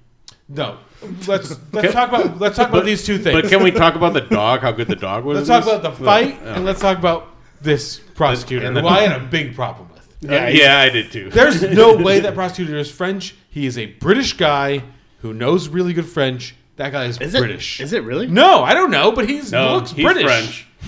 He just looks like a British guy. His name is Antonio Reinartz. Yeah, he's, also he does not look like Martin Freeman in this image. He does not at all. but in that movie, I was just like, that's Martin well, he's Freeman. wearing the, I was- stupid whatever. I was deeply hung up on the fact that like this guy is British, but he's not. Um, oh, but he, I, think he's probably. Uh, has he I thought I, I got like Jonathan Groff vibes from him for some reason, but I don't, I don't know. They were just like I didn't like him. I um I got like King George vibes off of him. I didn't Mm. like it. I so which is with just a fight real quick. I sided with her the whole He time. was in beats per minute. Interesting. I don't remember. And I don't think I'm. I don't think we're supposed to side with her. I think they want us to feel Empathize. empathy for Yeah. him. Yeah, I agree. And I did feel empathy for I him, did. while also acknowledging that like she's right. She's got to put up with this. Right. Yeah. Exactly. I don't know. She's she's the maybe not the breadwinner, but I didn't have any problem with anything that she said. No, th- I mean, I related a lot to all of that, so like I I get it, Mm. and I you know I I, I really did I like this movie a lot. Yeah. It Yeah. just like it's hard to criticize almost any. Of And that's the thing. uh, It's it's it's an uninteresting movie to review just because it's it's good. It's doing Because exactly we what could it's just doing. make it up. We could just like dig into everything But you and don't be like, need is it to. this or is it It's this? just- But it's like, good. just good. Just watch and like there's nothing. It, it's, There is- it's a is- lot more it's- it's- English than you would think, so you don't not- have to read that much. But it's also actually, like it, so. it's not very nuanced. I mean, I guess you, if you want to make that a criticism, but it's not really a criticism. It's just it's a it's a play put to Well, because it's it's not very. It feels not very nuanced. I think because it's it's it's um, acknowledging its nuance in the movie. Yeah. So like the subtext is literally like what the court case is about.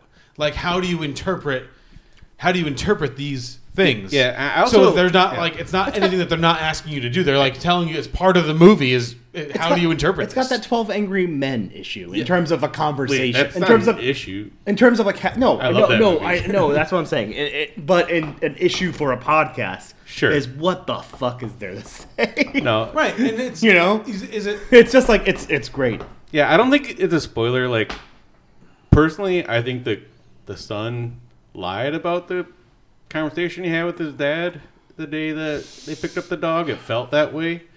Um, but I think that's kind of the most interesting thing. Like, it's not even that interesting because it doesn't matter. My problem with the son is not. And that's that- the thing, I think like, he lied. It's that I think the blindness aspect is like way too convenient. It's convenient- it's another convenient point. thing. Yeah. But again, I didn't mind it because it was, it was. Um, they made it a cohesive part of the narrative. And that's and that's what makes it an interesting conversation. Is like we could argue, is that what their the intention is?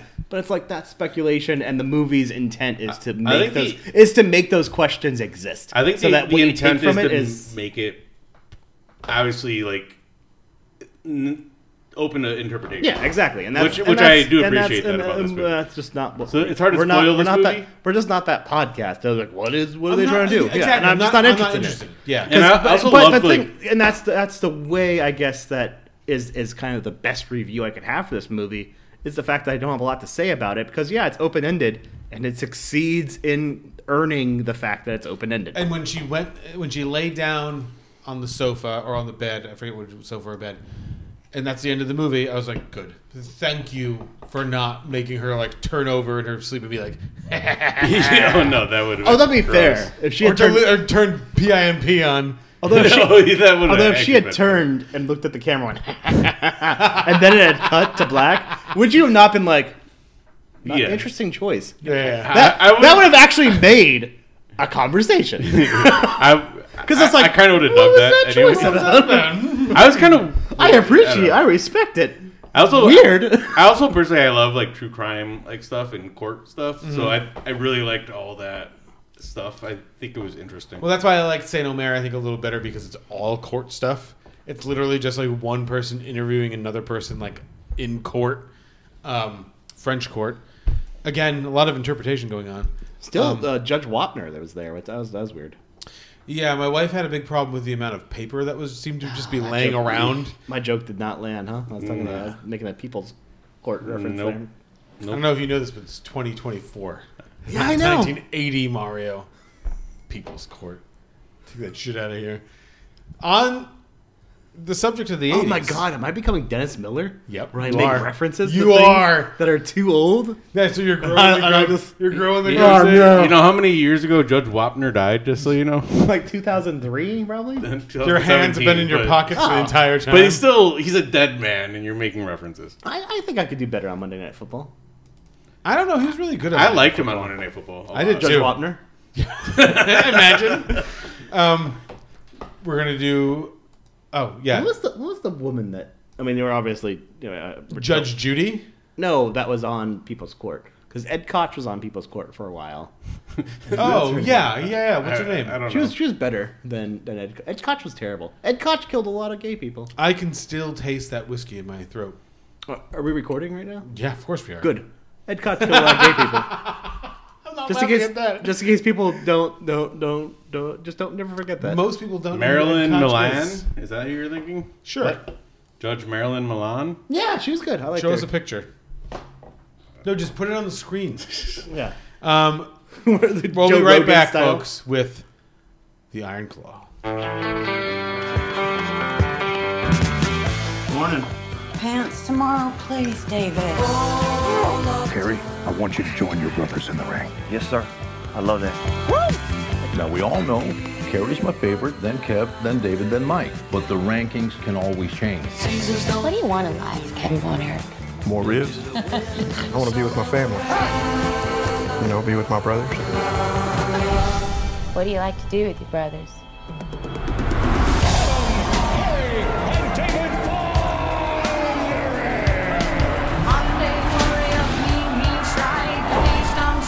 Together, we can do anything. We're here to restore justice to the Wrestling Federation that our father built with his own two hands. The hands that were passed down to us. The hands that will deliver the Iron Claw to you. So what do you think? Like we're alive.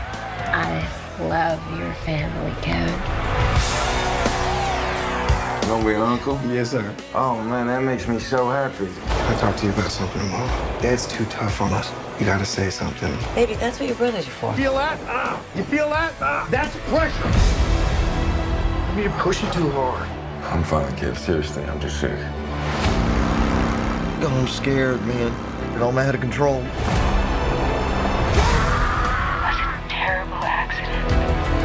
I should have stopped him. I need to think about my family. Your job is to wrestle. Live up to that deal, or we are through. I told you to look out for him! I just love being out there with you guys. It's the only thing that matters to me. The Bonner will forever be the greatest family in the history of wrestling.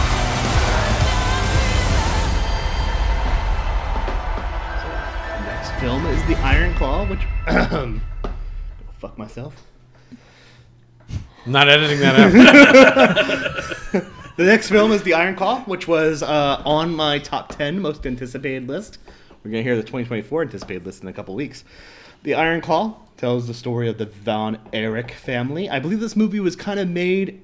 I'm going to make this up probably. I think it was kind of made in response to the Dark Side of the Ring uh, Vice episode made about the Von Erich family. well, apparently Sean Durkin has been wanting to make this movie for a while. After watching the Dark Side of the Ring thing? When was Dark Side of the Ring?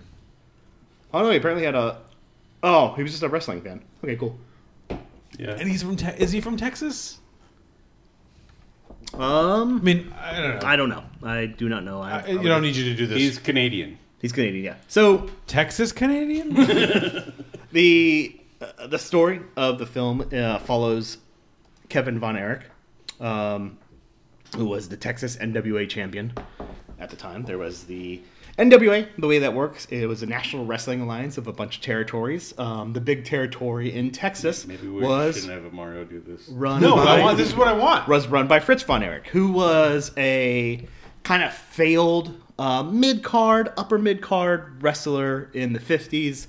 Um, he played kind of a German caricature role and had always hoped to win the NWA championship. NWA at this point in the 1970s was the top of the wrestling world. You know how WWE is now, WWF is, NWO is that. To be NWA champion would be what to be the Stone Cold Steve Austin, the John Cena of the world. Um, Fritz von Erich has now taken over um, Texas wrestling, uh, and he has a group of sons, um, David and Kevin. Um, David and Kevin kind of being the two big wrestling caricatures. Um, Kevin is, is the star, kind of, but he's not a good promo. And so the dream is to get Fritz's dream is to get the NWA title. Um, soon it becomes known that because Kevin's not the greatest promo, David becomes a star. Also, Jimmy Carter has decided that they're not going to compete in the 1980s Olympics, so discus thrower Kerry Von Erich has also joined the family business of being a pro wrestler. Um, David is successful in what he's doing. He's going to Japan because the NWA needs to feel out how wrestling fans are doing. They're a nationwide, worldwide. They're the biggest worldwide company at this point. Um, to see if he become world champion. When he does so, um, he develops a rupture in his stomach and dies from it.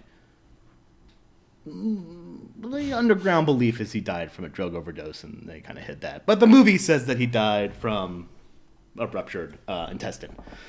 Um, and so Well, because Fritz like delivers the news, so it's Yeah. just whatever Yeah. he says it is. Yeah. En- Exactly. Enteritis is. And so uh, the task falls upon Kerry to um, carry up the mantle because you know, you know, Kevin and Kerry kind of argue that they're going to be the ones to carry up the man- to carry the mantle, but Kerry's kind of proven himself to be more charismatic Kerry's hotter at and moment, a better wrestler. Um, He's better than the bear. If you if you Is saw he not the? Te- is he the? Is he? Does he not become the Texas Tornado until he becomes goes to WWE? He becomes Texas Tornado in WWF. Gotcha. Yeah. Um, if you saw how in this movie, it might not make the most sense because Jeremy Allen White is a good half foot shorter than everyone else, but Kerry Von Erich, when you look at him and a in real full life, foot shorter than Kerry Von Erich. yeah, yeah, Kerry Von Erich was a specimen of a Yeah. human being. Um, Kerry Von Erich becomes the NWA champion for a period of 18 days. Um, meanwhile, while all this is happening, uh, Kevin has found a, a romance um, with Pam. with Pam. Pam. Lily Um, James, who is an actress who is Exists. not a good actress, but she was good in this. I really liked her in this. We'll talk about that in a bit. Yeah. Um, and Kerry becomes champion. Uh, Kerry loses the championship. Um, the way the film kind of tells it is he kind of goes on a drunken drive with his motorcycle and crashes and loses his foot. Those two things are not interconnected in real life. Um, no, but I think the movie does. but it, but it works. It works. doesn't- There, it yeah. works narratively because Yeah. you you know obviously you have to get rid of Chris Von Erich, which this film does because that's too much sadness. Uh, also, at the same point, um, there is a, the youngest son, Mike, who wants to just be a musician, but he's being pushed into the family business of wrestling because Fritz is a monster. Um, Mike eventually suffers an injury that leads to him going into a coma uh, that causes severe brain damage that Well, he gets toxic shock. Toxic- Toxic shock That's syndrome. too many jump Um, kicks. yeah. What is he Uh, doing? and Three in a row. It's crazy. leads to a, a great deal of depression where Mike uh, eventually kills himself. Um, Kerry uh, is is dealing with uh, I think he was dealing with a heavy painkiller problem um, throughout his life. He goes to WWF, becomes an Intercontinental Champion, but is still saddled with a bunch of drug issues, um, and eventually also kills himself, shoots himself square in the chest with a revolver. Uh, meanwhile, Kevin has now taken over for Fritz has the the booker and owner of Texas Wrestling, and his marriage is, is falling apart because of you know the relationship with his father and the relationship with his the fact that he's convinced that there's a curse going on, um, which I'm not necessarily sure if that happened in real life. Ke- Kevin Von Erich uh, firmly states like there was no curse.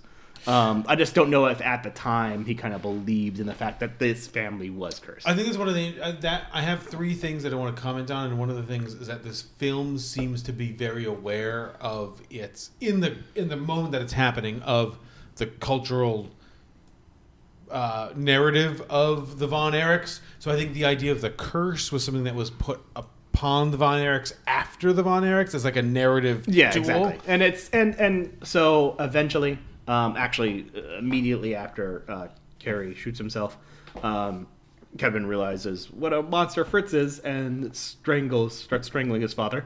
Uh, somebody behind me said "fucking do it," which I thought was the greatest moment ever. Can I can in I a stop film. you real quick? Yeah. I don't know. uh, Did you guys see it together? No. The one of the most vocal audiences I've ever heard, but like all about the movie.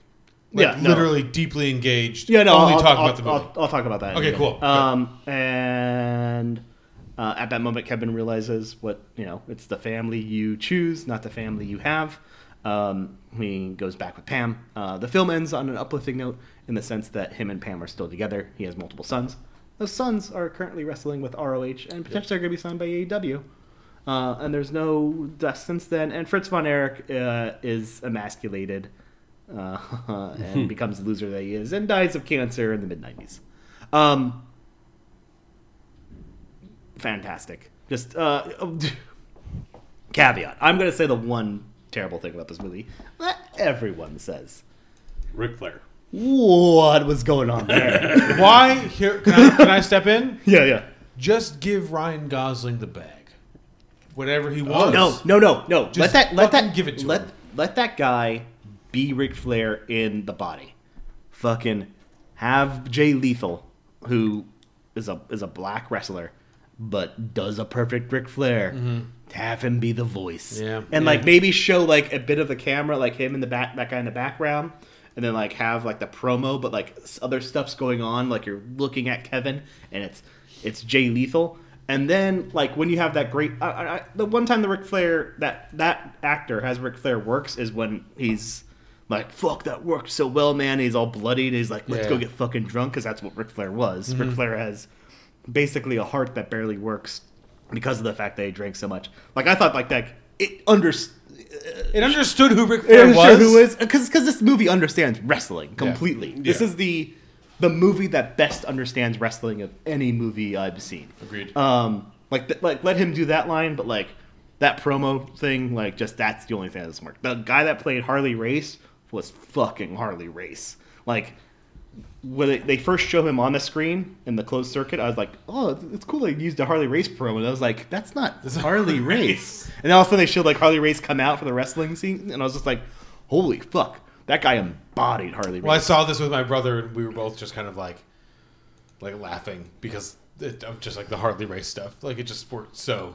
Yeah, it just and- but so that got well. and that he embodies it. Um, but in terms of of the story it tells, um, like Zac Efron's do like I didn't know He's he was cap- really I didn't know he was capable So of good. this. I would said it on the air that I was 100 percent positive he was not, and he was. Yeah. He he owned this movie. I mean- I mean, he's a monster. He, uh, like when he his muscles, like when he was he's, when he's in bed, he Oh just like gets God. up. He has like there's muscles here, which is hilarious because Kevin Von Erich didn't look like that. Like Zac Efron became Kerry Von Erich.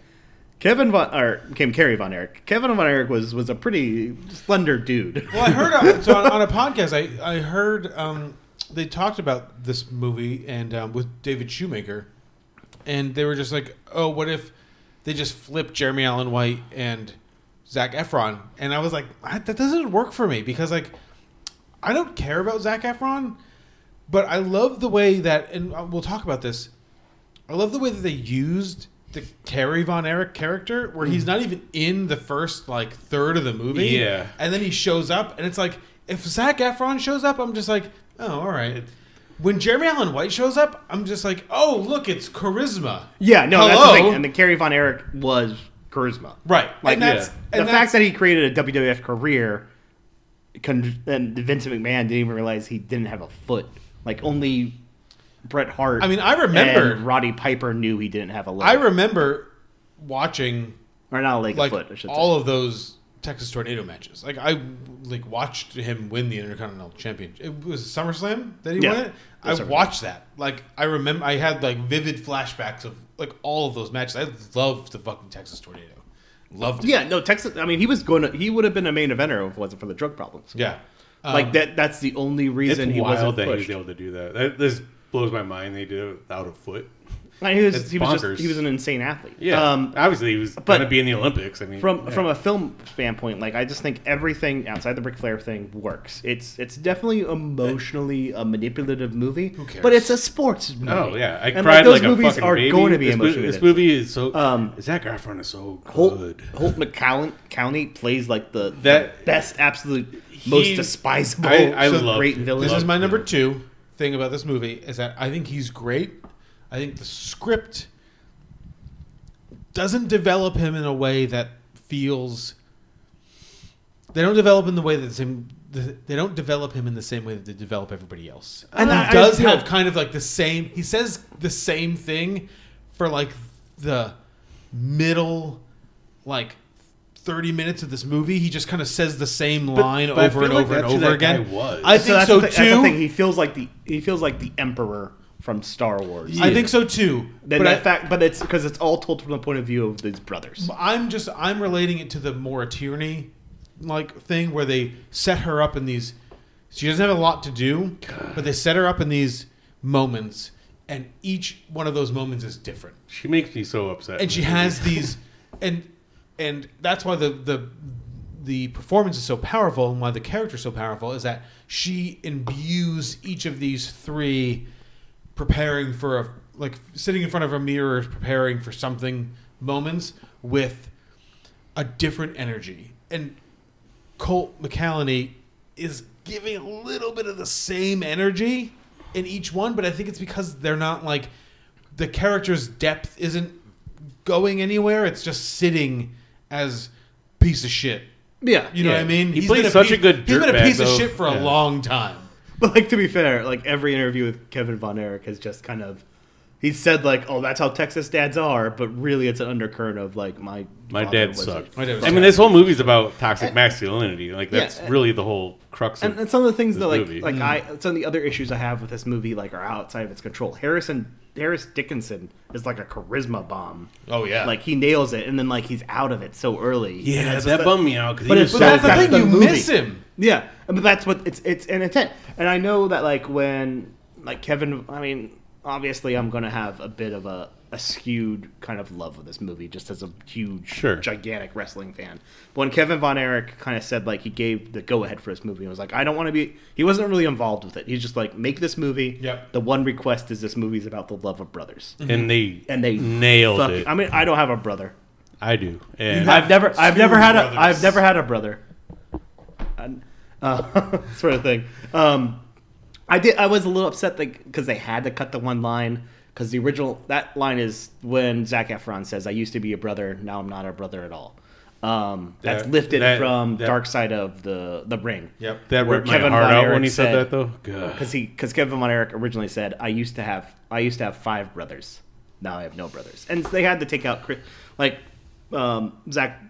Or It's- it's Seth, fine. or um, yeah, he said that literally fuck everybody who's Sheen saying Durkin's- the problem with this yeah. movie is that they left out a brother. Another Go suicide. fuck because yourself. he, 'cause he said like it's, and I agree with him. It, it seems unreal at It- that it point. doesn't like when you say like there's a third brother That who killed killed, himself. himself. But that's like the genius of this movie is contained in the post immediate post Jeremy Allen White or the post Kerry Von Erich death, where Kevin Im- very obviously imagines these four brothers, meet. because the younger brother who got electrocuted and drowned, yeah, um, the oldest one, uh, Jack Jr. Yeah, Jack Jr. Yeah. um, imagines these four brothers like meeting in the afterlife. I I I took it literally because I was a sap.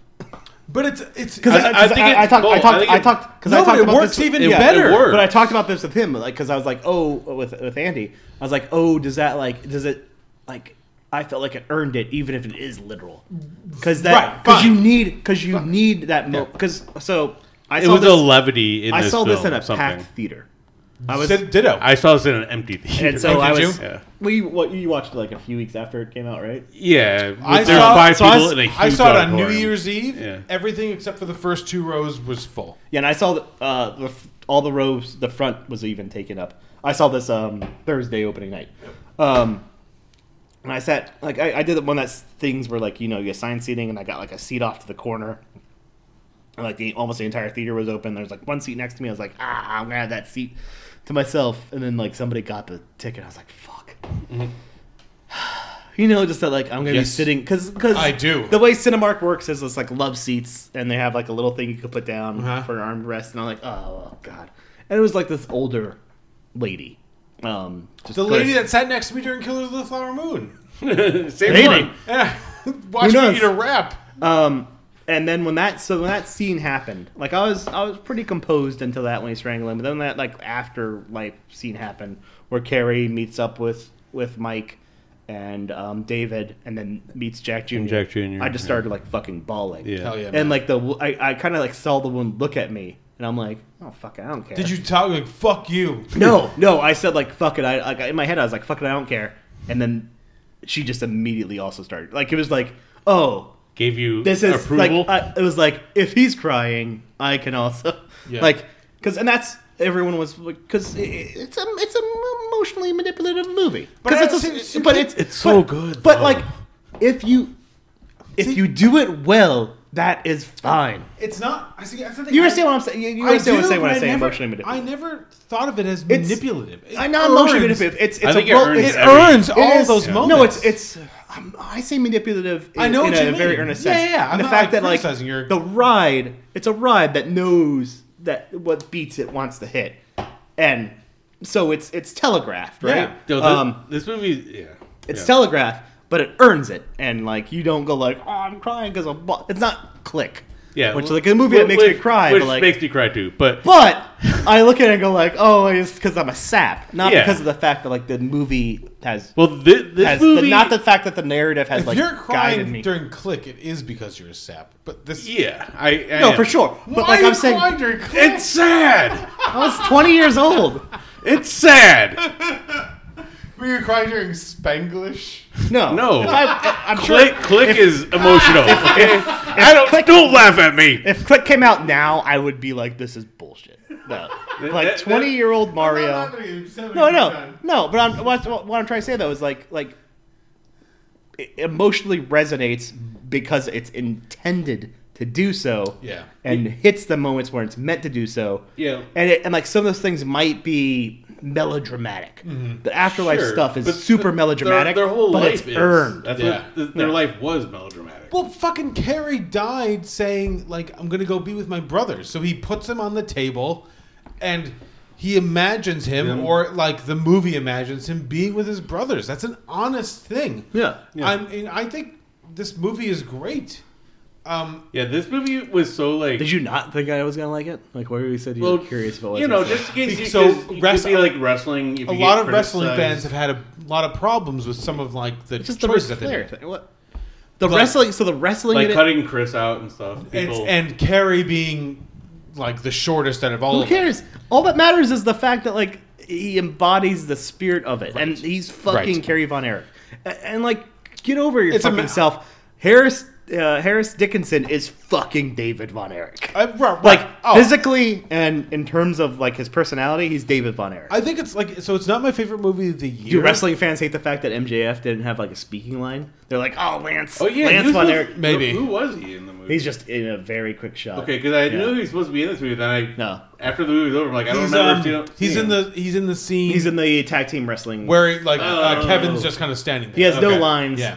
Ryan Nemeth has a line though. Good Yeah. job, Dolph Ziggler's Um, brother. Ryan Nemeth's also. part No, it's it. kind of a it's a masterpiece. It's like we- it's a it's a sport movie. Can we? I, like yeah. melodrama modern like masterpiece. let's It's let's talk. Let's talk. Okay, uh, we all like this movie. Let's talk about Lily James for a second. I thought she's really I good. thought she was great. I, I don't think she's a good actress. I don't think she's a but- good actress either. But she's charismatic as fuck. Yep. And this is the She problem. works This in is the this thing I've had so about. well. So this Yep. is the thing I've always had about Lily James.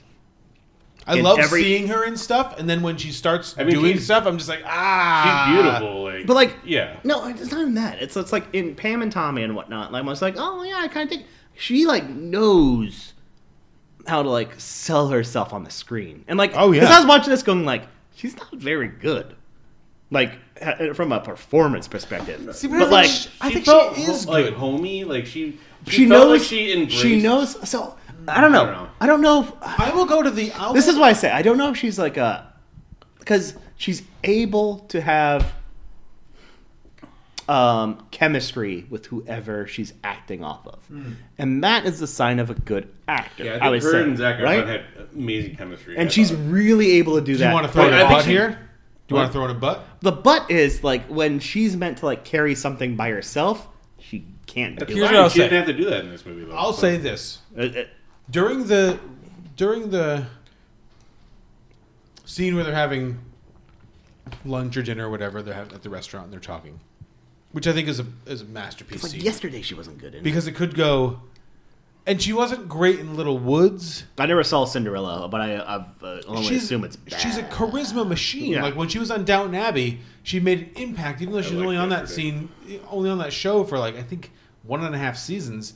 She made a big impact because she's all charisma. I liked her in Baby Driver too. Um, No, see, and and that's that's actually my uh, that's what I was thinking of. She doesn't work in Baby Driver because Ansel Elgort is a bad actor. she doesn't work in Baby Driver because Baby. Driver stinks. Okay, well, we're let's, let's no, not do this. But I'm So, saying, no, I'll just say, I'll just say that the, the restaurant scene is great because I love Baby Driver. the Oh, where she's the the where they're getting ribs right and the script gives her something very specific to do, which I deeply deeply appreciated, which is that she's asking questions about him as a person.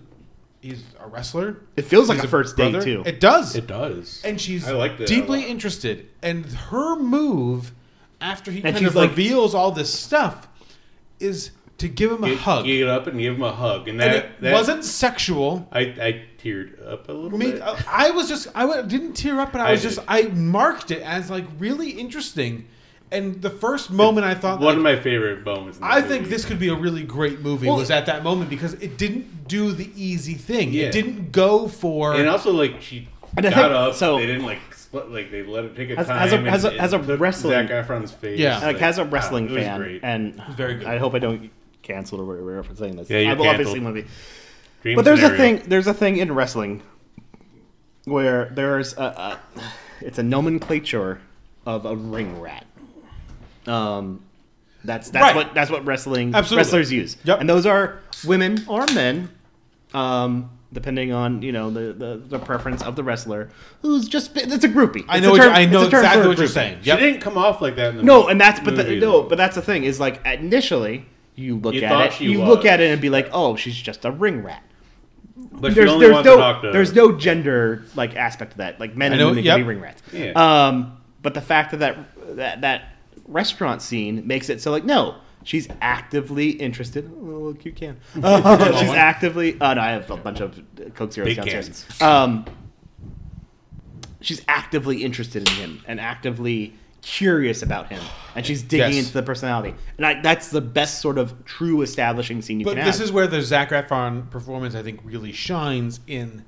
I think what she perceives in him. I think she is a ring rat, quote unquote. But what she perceives in him, she's just a guy. She just finds him. she hot. is. She but finds she- him She's hot. attracted to the one dude though. She's Yeah. attracted to the vulnerability.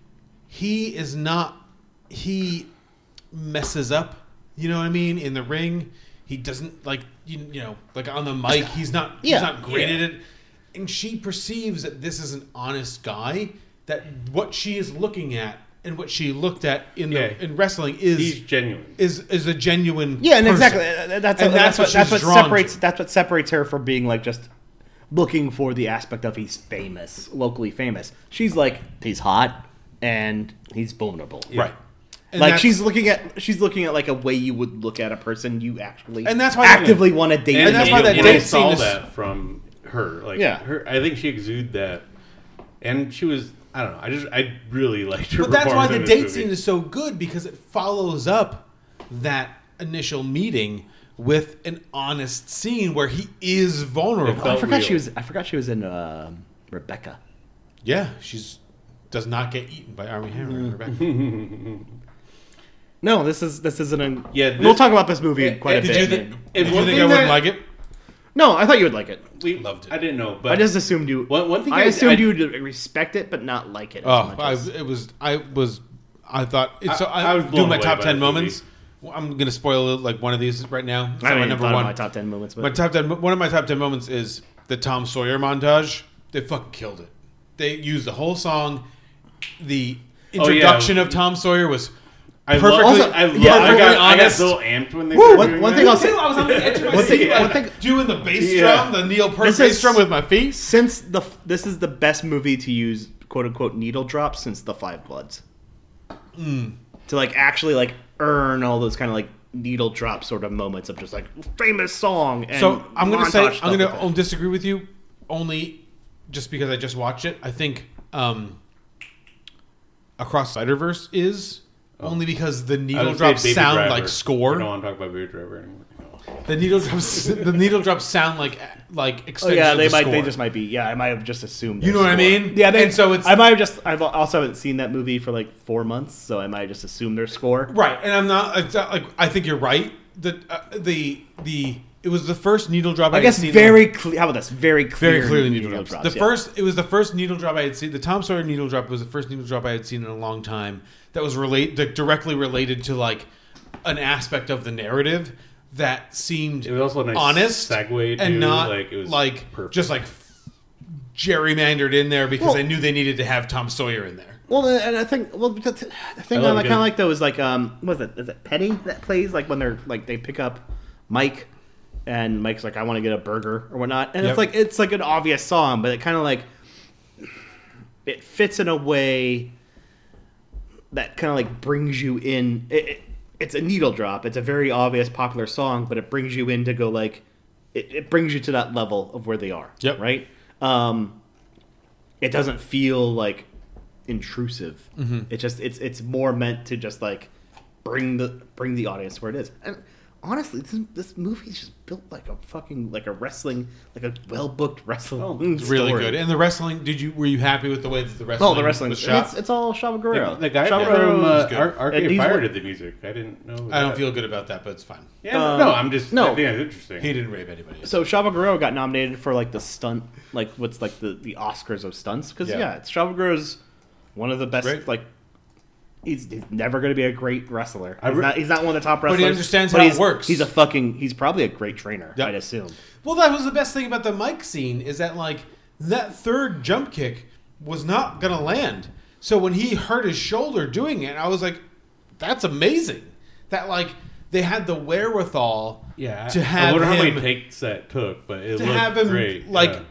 not be good at it. You know No. what I mean? And and that's why he hurt himself because he was clearly not very good at this. Well, and that's the issue. I so not and that's passionate and so about that's it, always the issue I have with the wrestler is the wrestler feels like it's trying to do like big spot moments in wrestling, whereas uh, this movie feels like it's following the natural flow, Yeah. flow of a mid '80s. I mean, I've watched a shit ton of like. So every weekend I hang out, like I talk with a bunch of guys online, and we're all like, we all met like on a wrestling forum when we we're like ten years old. We've actually met in person now, but we still like hang out online. And like at the end of the night, we'll watch like Mid South wrestling from like 1985, and though the match flow perfectly matches it. Mhm. It's it's a bunch of just like what looks like flashy stuff, but isn't. It's like you run up the you run up the ropes to do a headlock takeover and then a rest hold. Your big finisher is a cross body block. Like it it fits the perfect flow Right. of it. yeah. Um, would not work nowadays. What's your fucking No. Sting? Well, Retire Sting. But that's the thing. But that I thought was the genius of the way that they shot the wrestling um, in this film was like the Ric Flair Kevin Von Erich fight, where they're just punching each other for the first like the whole until like a couple of moves happen. They're just punching each other. Um, but it's, Well, and the thing I so love- ex- it's so exciting. And the thing I love is like the ref bump, like just as a wrestling nerd, Yeah, like the yeah, ref, the the ref bump. bump. that happens, and then they throw each other over the top rope, and they mention like that's a disqualification, Bob. That should be a disqualification sort of thing. Yep. Like it's such a, like a, it's just there. It's a you know it's an Avenger style, uh, comic book style like little Easter egg for Mhm. wrestling fans to like mention that like in the world of NWA that was a disqualification. I, I I also I mean I love the suplex on the concrete. Whew. That was- Yeah. I thought that's this is where Sean Durkin I think is a, is a great director in that he knew how to do that so you felt it viscerally and He's it a wasn't wrest- it wasn't like you said, just he's a wrestling fan. it wasn't just like a, a it Have wasn't a, seen it wasn't a beat. I've, I've never seen any- his other movies. Yeah, I mean, I I really the, Nest, I Nest? thought was really good. Is it? I it didn't resonate because it's not anything that I care about, but like it was a good, it was a great film, and Marcy, Marlene, or Madeline. Uh, Martha, Marcy. Yeah, Yeah. I never saw the Nest, but I I liked Mar- Martha, That Marcy, was May, Marlene. Yeah. Elizabeth Olsen's first big movie, Yeah. right? Yeah. Yeah, I've never seen any of those movies, but I really. I've never seen the Nest, but Mar- uh, Martha, Marcy. You're not going to be May, sad Marlene if you watch good. either of those movies. Okay. It's a great. They're good movies, yeah. Like that was like uh, people thought Elizabeth Olsen was going to get like a actress nomination for that. So I think it's. I think this pulls Sean Durkin out of the A24 independent film kind of they're, like they're going to hold on to it. they're they're going to hold on to him, but they're going to give him something big. They can to do. Yeah. I agree. yeah, he's gonna be he's gonna be like an Alex uh, Alex Garland where he gets like a ninety million dollars Well, to do Something. I think this movie's gonna, so this movie hasn't made like a ton of money, but it's made quietly like a lot of money for an A24 movie that isn't everything It, everywhere all at it's once. made its budget. Budget Um, was 16. It's, made It's 26. it also shows so- that like which is which is more than they could have ever asked for. and it's a it's it's still a niche sort of production to where like they think they could trust that if they give him Yeah. something bigger, he's. I gonna really do like this movie. This movie felt lived in. It felt comfortable, sad. Like I told Mario, like I knew the story, but the first like half hour, like I felt so joy. I'm like, oh, I love this family. I can't Yep. wait for them to have all this success because they seem like they're going that way. Also, those and then I'm like, though. no, no, and they're just. It's just Well, that's what everyone said in the he really, theater. He really built built it up so perfectly. So they they did change. Uh, the one thing I was bummed about was they changed the. I mean, I I appreciate it, but uh, when the the Flair match happened, Kevin Von Erich won the title, and then got it turned around on him like five minutes later. And I was Oh. kind of hoping they were going to do that instead of. I thought the Iron Claw thing was fun, like just holding on to it for too long. But like the turnaround of winning the title and then losing it, Just give the fucking bag to Gosling. Just let Gosling do it. He would have been blonde at this exact moment. Yeah, he Just would let have had him his fucking- kind of hair Just still let him going. fucking do it. The whole time that guy was doing this You- idiot Gosling Ric could do a Ric Flair. Oh my I- god, oh, yeah, he would for have. sure. But that's the thing. I don't in this film. Mm-hmm. I don't want him to do a Ric Flair impression.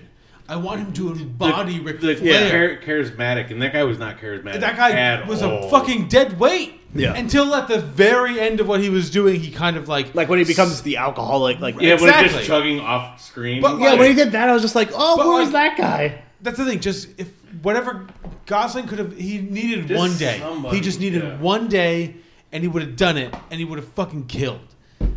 Uh, Kevin Anton, though, It would have whoever you it are, bummed me out. the guy played Harley Race. Great job. It was great. It was great. Um, I hope you actually become a wrestler. all right, become the new folks. Harley Race. This doesn't happen a lot. It's only happened a couple of times since we've added uh, Andy to the, to the podcast. I'm When we come back, Andy's going to run down our next movie for you. I'm in. I love This Iron poor thing. Iron Claw was I am Bella Baxter. I'm a flawed, experimenting person. I seek outings and adventures. Bella's so much to discover. You're the most beautiful woman I've ever seen. I am finding being alive fascinating. Bella. Why I keep it in my mouth if it is revolting? I must go punch that baby. We must experience everything, not just the good. But degradation, Shall we sing? horror, sadness, Bella! then we can know the world. And when we know the world, the world is ours. We more. No more. Anymore too much. All right, next up is Poor Things, directed by Yorgos Lanthimos, screenplay by Tony McNamara, based on the novel by Alasdair Gray. Which none of us have read. No one's read. Um, Nobody in the history of novels. no one's ever, no one's ever heard of it. Um, the movie opens with, with a beautiful Emma Stone committing suicide, and she is picked up by a horrifying uh, Willem Dafoe, um, and he decides to put. She is a pregnant woman and decides to put the brain of her still a living baby into Emma Stone's body, and then she. It's, it's, It's a great idea. it, it, it's, I wouldn't it's have a it. it's Nah, a great nah. premise. Like I, it's fantastic. And then, you know, she he goes and um, tries raises her, studies her. He brings in um, Ramy Youssef as Max, one of his Never students. watched. Never watched the Ramy show. I never did either, but it's he's the good Ramy. He's the good actor. Not Rami. not Malek. Not Yeah. Rami Uh, Malek. okay. Yeah. Um, It makes me want to watch his show though. It does. Me too. I, I think he was fantastic in this. So he's he's a little uh, I'll have meek- my hot take in this bit on that one. Yeah, he, he's meek, but um, he becomes infatuated with Emma Stone. Like who would not? Um, even though she's still a child at in brain. I don't know. It's weird. So they he comes up. They uh, he asks for her hand in marriage. They're gonna get married. They draw up a contract, and then. Um, But who draws up that contract? Oh. Duncan Wedderburn, portrayed by Mark Ruffalo, it's like, who is this woman that that deserves this contract in marriage? And and goes and meets her and steals her away, and they go on sexual escapades. Yeah, that's not necessarily steals her You away. know. Because she's like, she's like, I'm She's gonna do this. Yeah, she's. she's gonna I'm do. gonna do Yeah. this thing, and Ramy's like, I, I'm not a fan of it. She And wants to do a lot like, of "Ah, furious jumping, which is one of my favorite things that this movie brought to my life. The term furious jumping is fantastic. That never said that to a woman you're trying to date. I, I will. I Would you definitely like will. to engage in furious jumping? Will you, will you then have your fedora and be like, my lady? Yes. If a woman can't laugh at that, then I don't want to furious jump with her. She's probably gonna be like, "What the fuck are you talking about?" Uh, and they do a whirlwind tour around the world, and she grows, she learns. She's like a, it- I don't know. I don't want to go through all of it, but it's uh, it's a uh, a coming of age, um, sexual awakening sort of story, and I, I absolutely adore this movie. You do? what?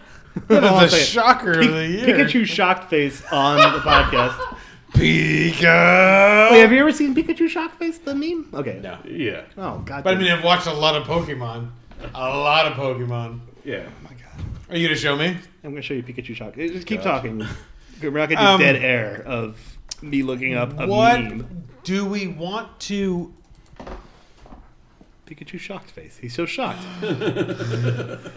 Um, see, I like the Pikachu like when he's revving up to to to shock somebody. I don't understand how we do a pop culture podcast and yet you like are completely. I'm not on the You internet. You just don't all. know He- internet he's, culture. he's not online. I'm You're, you're extra online. I'm mid online. He's no online. It's not true, online yeah. at all. Like At I am. I'm aggressively. The I'm, most online I am is like the New York Times like puzzles. That's not online.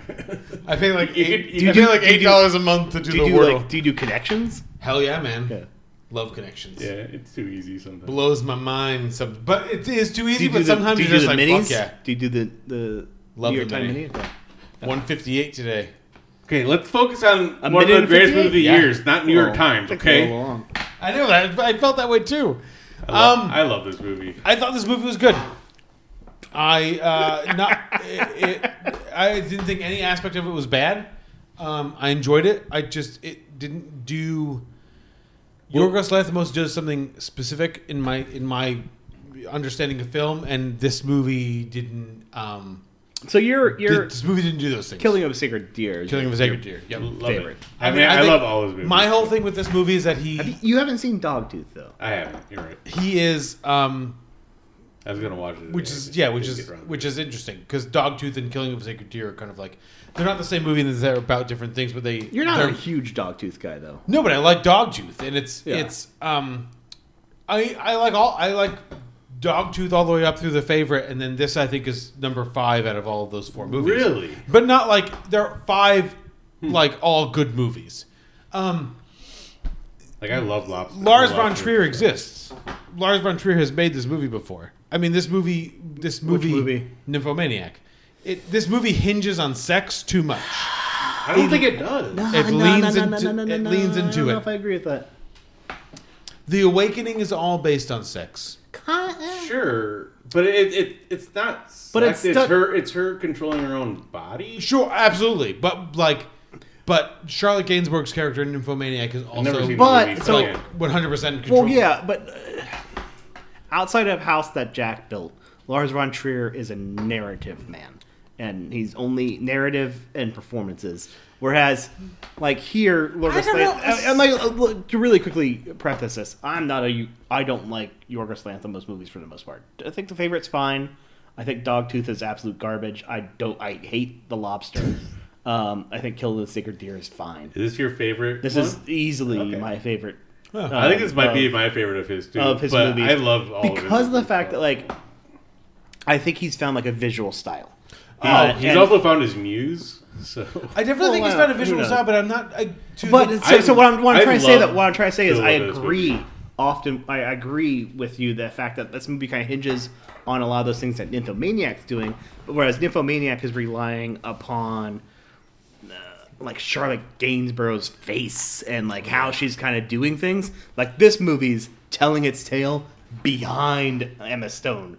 Like in terms of the fact that like this this fantastical kind of uh, blimp esque London exists I- I and love the- initially, the and then by the end of the movie, steampunky but then by the end of the Victorian- movie, it's just got some color, different colors. There's no. Do, do we not notice that like the the steampunk sort of style is completely it's gone? disappeared, yeah. it's Well, just when- when it's she just gets a- back home, yeah. By- by the time because he gets to France, it's not they're not steampunking it up. No, so much exactly, more. and and that's the entire thing. Is is the fact that I I, I find as though Lanthimos has kind of found his visual flair. He's, you know what it is? He's a good Wes Anderson. Hundred percent. Ah, that's that's fair. This was. I don't I don't think he has a lot to say. I think a lot of his movies. This movie says the same pretty- thing Barbie does, but does it in a different. Yeah, um, I don't know. I don't know if necessarily. Wholly disagree. I, I disagree While too. simultaneously agree with because because I think so. I think Greta Gerwig has things to say about like a modern sort of condition. Has things to say about like a reflecting upon um, the way things are in kind of abstracted ways. Whereas Yorgos Lanthimos kind of has things to say in terms of these like big idea, not in the big ideas, but in terms of just kind of like general emotional conceits. And he's trying to present, and it, I think he does that well in kind of a visual style. I don't think the favorite worked for me because it was too it was still trying to be too grounded in this sort of hyper realism while also having its cake and eating it too. What cake do you think though? Um, in a sense of like he was trying to like visually, like with the kind of like was it, the duck chases or whatever, or the chicken Yeah. races. Mhm. Like there, there's something kind of to be there's some thematic argument meant to be going on there in terms of Well, the the the, cl- the class structure, right? You bring um yeah okay. I don't think whereas, this is whereas that this much class- this is yeah. this is more bulbous. This is bigger. This is meant to be more grandiose. It's meant to be more abstracted, and it for me that works. Like all every like the grotesque makeup effects on Defoe feel as though they are hyperized. Yeah, they, of course. they are. That's they're, what- they're all that's through what Bella's Lanthimos interpretation, does. and but they're all through Bella's interpretation. Sure. And those things kind of like I mean, the way he looks kind of stays the same, but the way in which those things are kind of framed reduce. Like this is a big picture idea, and as she becomes an adult and as she grows up, those things kind of close in on each other. Till we get to like the point where like you know you get friend of the podcast Christopher Abbott popping in and presenting this sort of like God, he played I the mean best asshole. also let's be let's be fair Yorgos Lanthimos a pi- must have loved on the count of three He must have because he ignored the fact that Jerrod Carmichael can only deliver lines the way that Jerrod Carmichael can. Yeah, it was the no I don't think of- he ignored it though because he he, the he, worst part of he literally put Jerrod Carmichael in a position that he need he put him in the one role that he would be suited for. He- he was still I the know he's, part of he's movie, meant though. he is, but he's meant to play that like nihilistic Sure. loser in college So- who thinks everything they're here's what I is would say about that is that it, it wanted a little bit of acting, and he's not capable of it. Yeah, uh, that's fair. Um, He it needs a it needs a line delivery, and he's not. He's just delivering not capable. Jerrod Car- Carmichael Carmichael's- lines. Carmichael's a better director than he is an actor. But like the, the fact that like this grandiose we uh, going back to my point, Yeah. like this like kind of like insane thing that Abbott is supposed to be in terms of this, like controlling spouse is like reduced to this very low level sort of base almost dull thing. I think is clever. You're I, saying I really liked the ending. It was it was cathartic. I, I thought you were gonna say you're fit. saying a lot for saying nothing. No, I think you're saying. I think you're saying right things. I just don't know it if it.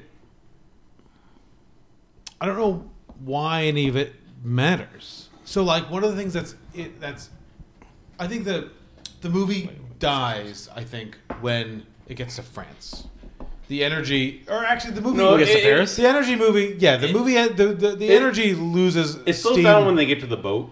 N- But No. there's a couple of moments on the boat that I think are really good, and then Sure. it's, it's after it's like after Like the Alexandria scene After the great. Alexandria stuff, it's kind of like just I don't know. It's just very loose and baggy. It doesn't seem to have the same direction that it has until it gets back to London, and then it has a new energy. And I was kind of hoping that the Christopher Abbott stuff would be very interesting, that he would have something interesting to do. The energy is good, but the idea that he's just like, I'm going to solve all these problems by holding a gun at somebody, it's like, all right. Like I don't fucking care. I- I like, guess- it- like I guess- we went through this whole movie. Like William Defoe's character is burping up like bubbles, Bubbles, and yeah. we'll get to that. um, you know, there's all these like things happening, and like your menace is a gun. Like So- this is like that doesn't seem very original to me. I guess I guess the thing that I respected about this movie is weird that I'm defending Yorgos Lanthimos um, is the fact that like I was very in tune with the mental development of Bella. Ditto. Um, she, in I the mean, sense Emma that like Stone was brilliant. I mean, yeah, we'll talk. She's okay. She's good. She's okay. She's good. I thought she was really good. I mean, It's I not think my- she shits all over Lily Gladstone. I don't think so at all, but we'll talk about. I also don't think. I also am frustrated with the Lily Gladstone thing because that's a fucking supporting performance and that's category fraud. And Oh, I don't uh, think so. She's not a fucking lead. She's a lead. She's not a fucking. She's that a movie. lead. That movie is absolute. And I'm All right, the we're- big, we're getting off of Portland. I'm We're the- on the point, Andy. This is the point. Stay on my movie. I'm a, I'm a big I'm a big Killers of the Flower Moon person, but Good. her story is supporting the fact of bad things done by white men. Are you gonna put her in supporting? Yeah, she's in supporting. Can I run her in lead? You could you fucking do- no, man. I'm gonna control how you do your pivotal film awards. Do run her however you want. She's not winning. In what? In supporting for me. Oh, all right. No chance. Oh, I don't care. Um, Um, but what, I, what I'm trying to say though is I was so, for me, I was so in tune with like the fact of her being a child, her being a teenager when she's with Ruffalo, Yep. To her being um, Like in college on the boat. With, in college with- on the boat, Yeah. her being early twenties, whatever in Paris. When she's the fact that like brothel. Yeah, the fact no, that I like when she goes when she goes back to um, London and she's a kind of like fully realized wants woman, to become a surgeon, and, and, she and she's like she's fully realized woman, yeah. and there's like this doldrum of a man still trying to control the life, and it, it in itself is presented as dull. I, I think it was a great arc. Like I think I, just I, love the I, I was in tune with that arc, and I do agree that like from a looking at it perspective, like it, there's not a lot to say, but at that point, like she's so over the narrative of what needs to be said. that I was like, okay, I I'm in tune with it because of the fact that it's 15 minutes and it's meant it is meant It to does go be through it pretty quick. it's meant to do that in the sense of like because this movie's just a character study of one person. Yep. Um, had we stayed there a little longer, it would have failed. It would have been a failure of the film, but because we're just there to just like Yeah. get over it and move on to the fact that like she's a fully realized person now, worked for me. I don't want to say that. I definitely don't think this movie's a failure. I really enjoyed myself. I'm not trying to say it's a. I'm not trying to say that's what you're assuming, but Um, I think what I'm saying is that you there's motherfucker. there's an ingenuity to the first like hour of this movie that I thought was and will be reflected in my best of list, which I think I can talk about comfortably now because I've I think I only have like four mo- more movies to see. We just One of talked them about it. fucking zone of interest. Right. Yeah, which Um, which might blow up might everything. blow Which might blow up everything. everything. yeah, yeah. Um, and all of us strangers. there is an a there is a the first hour of this movie is is like a miracle and i was like hooked and i even like was commenting to myself in a mo- in a mostly empty theater like like wow like they did that. That's really cool. Like or like the score is like really nailing this or like whatever. I reject we i think we maybe have like touched on this a little bit like as we've been doing this podcast. Um, and if not, I've just touched on it in talking about like books and, and things like that in my librarian life. I reject the idea that like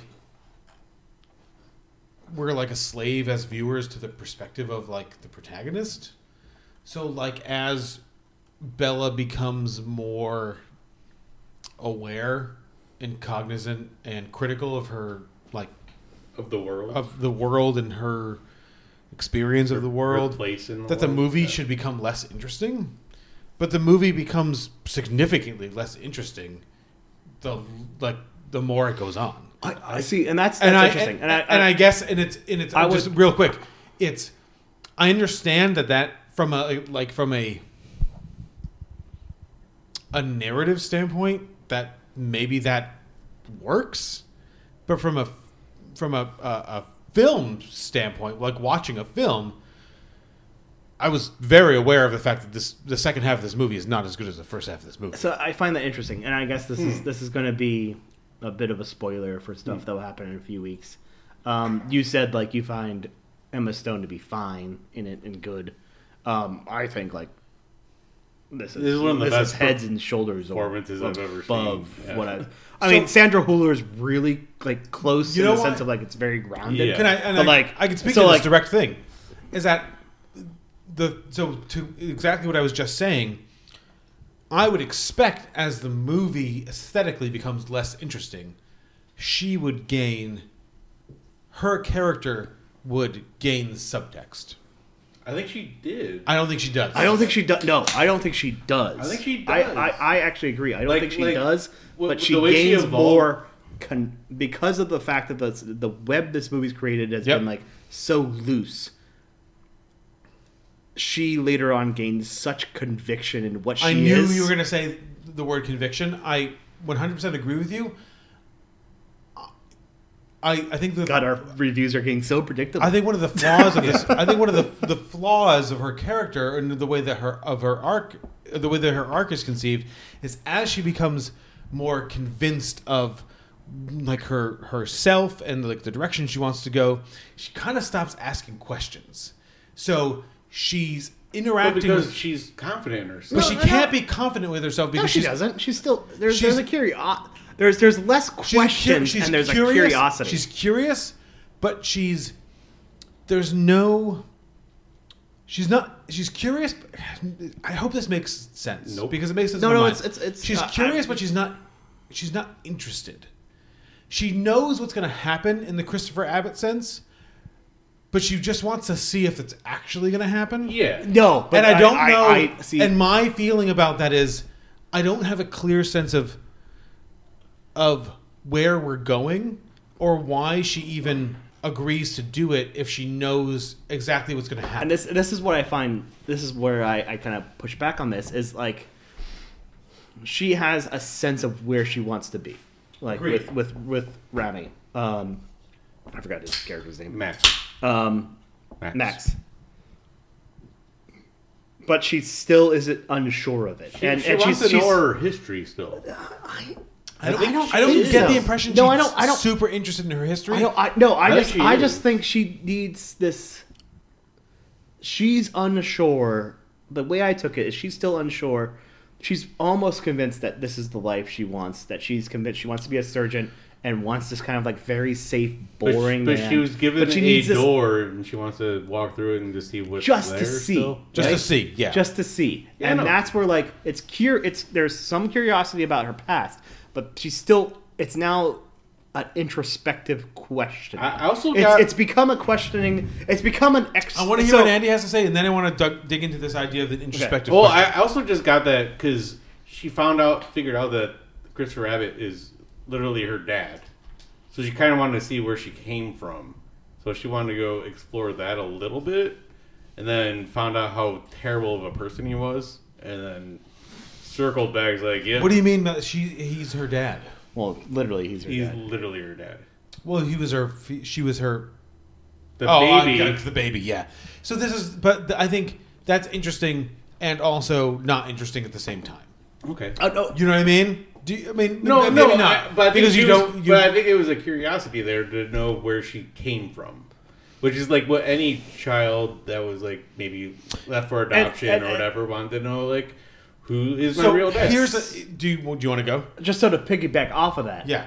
like at that point in her development for me, she's like she's become a person who's now having this introspective questions of like, what's it mean to be what I want to be? Yeah. And so now she looks at that as like, oh, this is an excuse to step away from this, to step away from like what the the paradigm of my life is going to be. Like Max is, is going to be an open guy to let her Mm-hmm. Yeah. just take her Yeah, own do whatever she wants. Like it's not like oh I'm going to be stuck with this guy because he's he's presented himself not as that like It's kind but of a pushover. Yeah. I don't know. He's not a pushover. I don't think he's a push. No, He seems Abs- to he's absolutely he not seems a to genuinely love, um, Hopefully, innocently love her. hopefully, yeah. Yeah, I, that's that's how I kind of get like maybe to an extent like he's I mean, it's Emma Stone. That's still a baby brain, which is Um, weird to me. But at that point, she's like, I need to do something for myself to like push, challenge myself to see if this is what I want. And like, I think the movies earn it to that point for like everything has been like externally motivated with God and then with Duncan and then kind of like ex- there's like this weird external slash internal motivation. Yep. With the um, pimp. Mhm. Um, pimpish. It's still called a pimp, right? Yeah. It's a woman. Um, Well, madam. Madam. Madam. Yeah. Yeah. Um, Who's, who, who's like the, term. witch from um, Macbeth? Macbeth, Witch, yeah. yeah. I like her in that. Right, it is. Yeah. Yeah. And she's and she's excellent. I think But she's also fantastic. Oh, absolutely, yeah. Um, I mean, the character that's Kathryn Hunter. Um,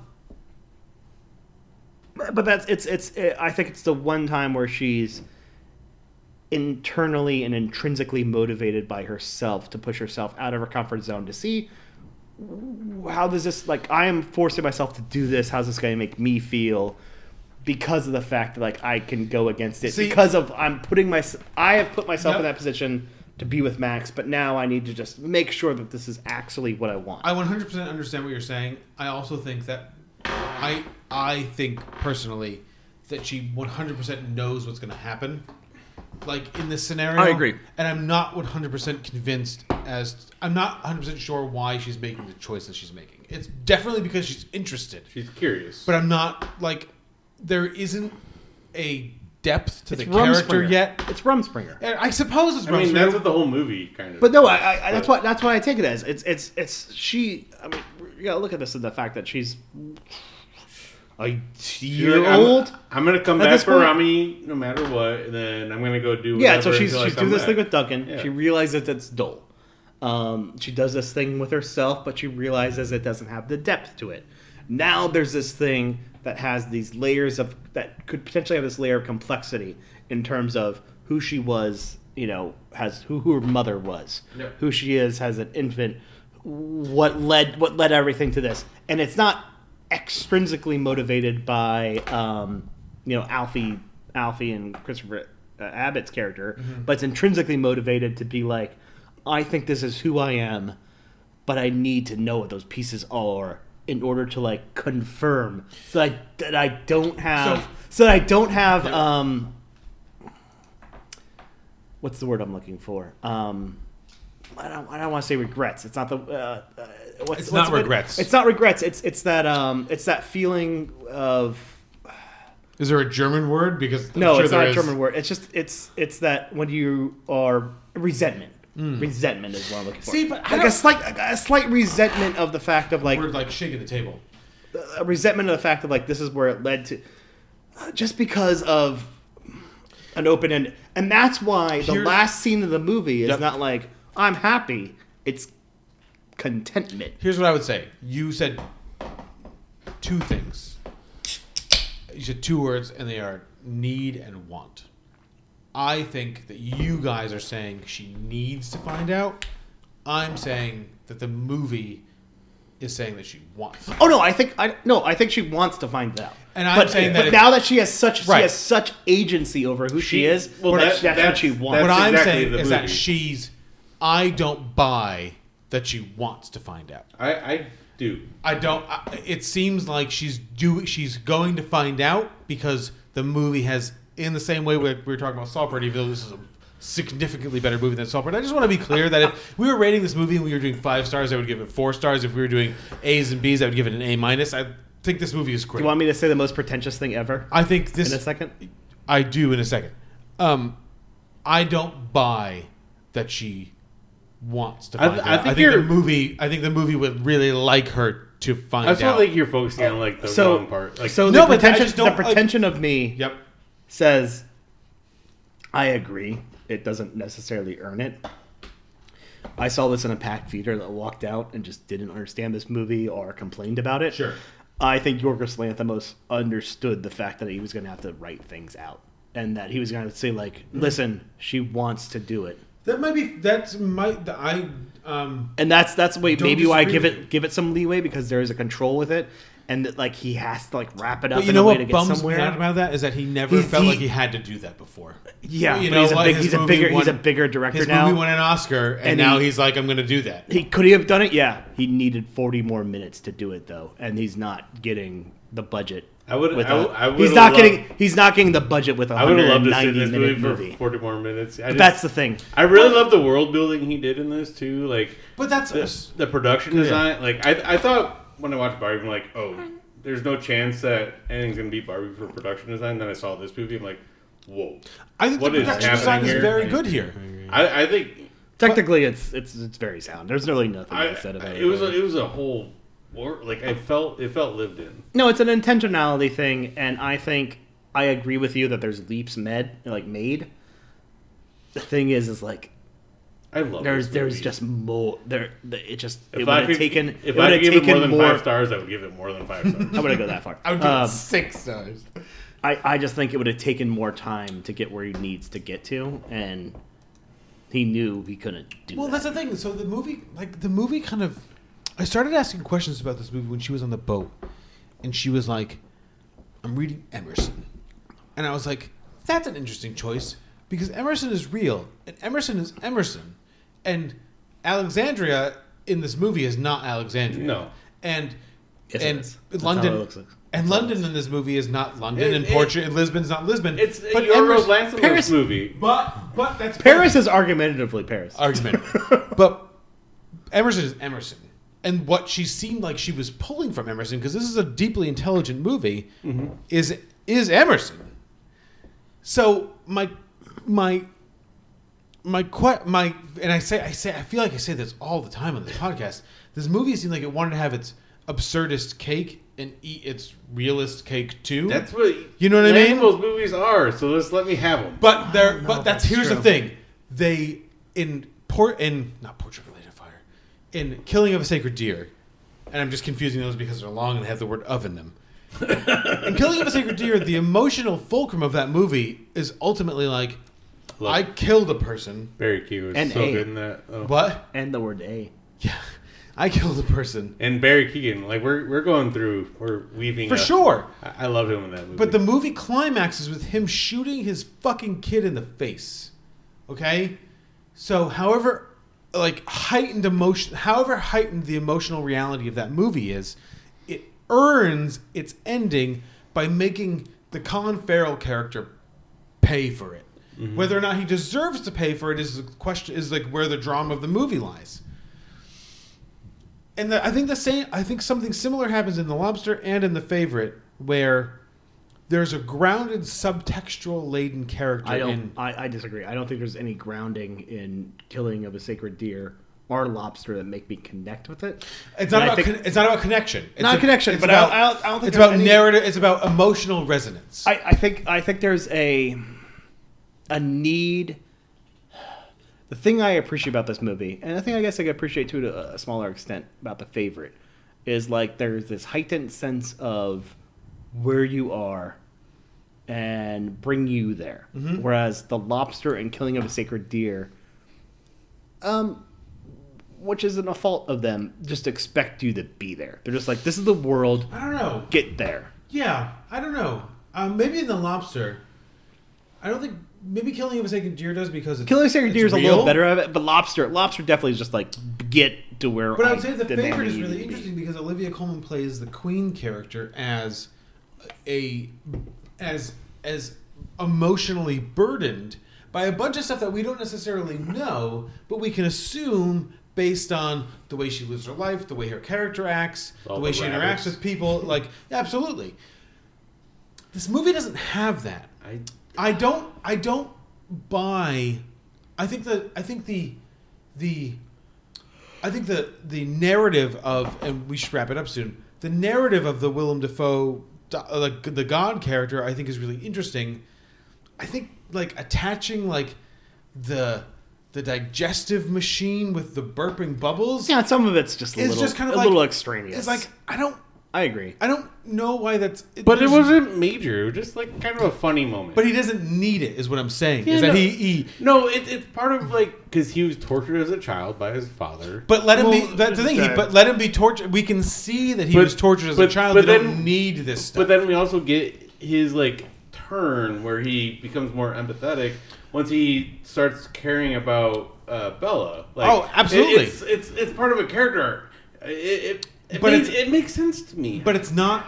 But what I would argue is that it's not. It's not actually part of the character. Aren't you because the excited? character- Aren't you excited for like a year and a half into this podcast from now when we beat Andy down to like us? Nope. I don't think it's going to happen. Damn it. He's better than us. And all I'm saying is that I don't. I guess think we- we- we I don't- entered I this think his podcast I think his down. character is pretty pretty well established, and he just wants to do this thing. I I love Willem Dafoe. I think he's great. in it. character. I think he's great. I think the char- I think the the character is drawn perfect. I think he's the best drawn character in the movie. No, it, Be- Bella is the best drawn. I don't character. see. That's the thing. I don't Okay. think so because he is he is saddled with he is saddled with I all this both. garbage. I'm gonna. I'm, uh, before we finish out, because I think like we're kind of going. We're kinda circles. Yeah, we're just Um, going- I just love this Mark Ruffalo sucks. Mark Ruffalo does suck. Nope. Yeah, he does. Nope. He's he's not good. Yep. Why Nope. does he? There's no reason He's- for him. he's to be over- acting. like He's he acts. he's acting silly. I get it. Yeah, It's a that's shit. that's Who cool. fucking cares? But, but that's cool. But, but it- like, but it even works. no, no, it doesn't. Does not. Nope, Okay. nope, doesn't. I think it works. Why do you think Why- it works? Yeah, why? No, because he's silly. He's like really into him. Like I, he's. But so is What- so is Emma Stone. But Emma Stone what- knows what- the movie she's the, in. The problem So is that Dafoe. he he is working off of Emma Stone, and it makes him look worse. I get that. No, but the issue is, is like, But- everyone is me- like Dafoe and Ramy Youssef and Emma Stone are kind of meeting this. Even Margaret Qualley somehow is No. meeting this. I mean, she's bad, You fucking take that back.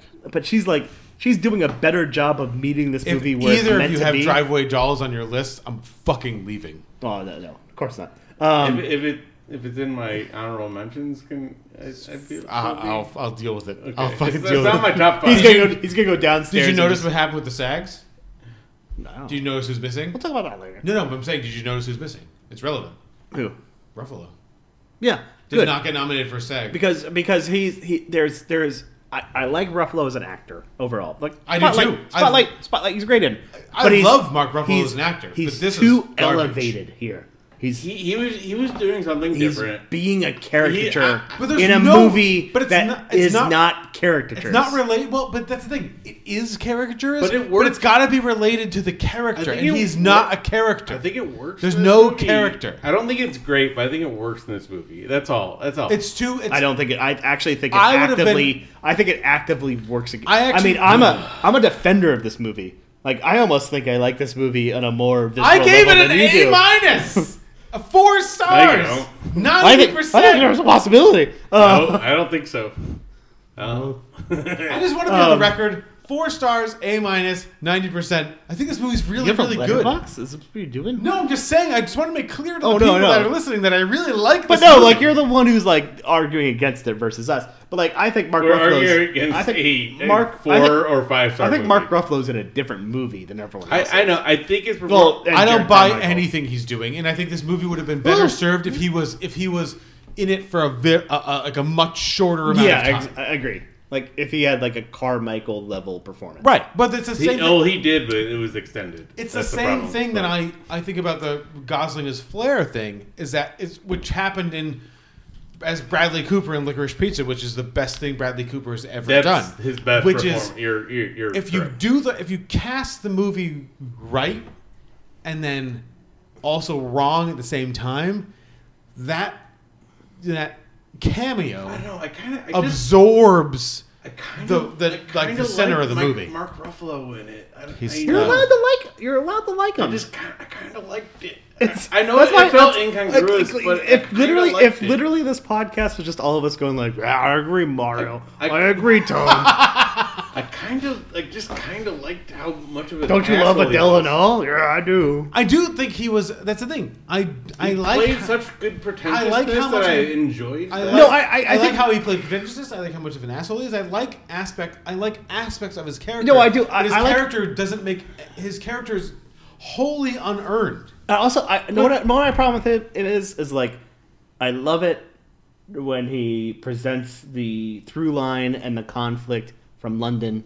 I'm still liking it when he's in Lisbon, and then he's still on the boat and he's still Yeah. there, and then he's there in Paris. I- I and like then he's him- there I like him on the bench though, and I'm like, reason. oh my kinda- god. You know what's weird is Like like, how much Because like he sucked I on the love bench. I love Christopher Abbott, but if Christopher Abbott was in this entire movie, I'd be like, Oh, no. fucking get you know out what was this weird movie. about this movie? Uh, the, the- again, the, one of the things I thought was weird, and I, I had Well, this, there's just too much of it. I had this exactly. I had this thought in the Yeah, theater. Was that you're, like you're right? after she but- walked around Lisbon and like heard the fight and heard the music? There's no reason for him anymore, and I, there is no reason for him in her The life. dance, and the- that's after the dance, There's- there's, no reason Absolutely. for him to He be. should well, be he's the one who fucking- brings Chris Abbott though. I Well, mean, so that's so the- so and so that's- and so but that's but this- directorial, like, and I'm fine. and I don't so need that I'm, shit. I'm fine with him coming back, but I think when they get on the boat, you transition it to Carmichael. No, I agree. And and I- the I- old, I- the old lady. I get And then it. like you get her off the boat some other way.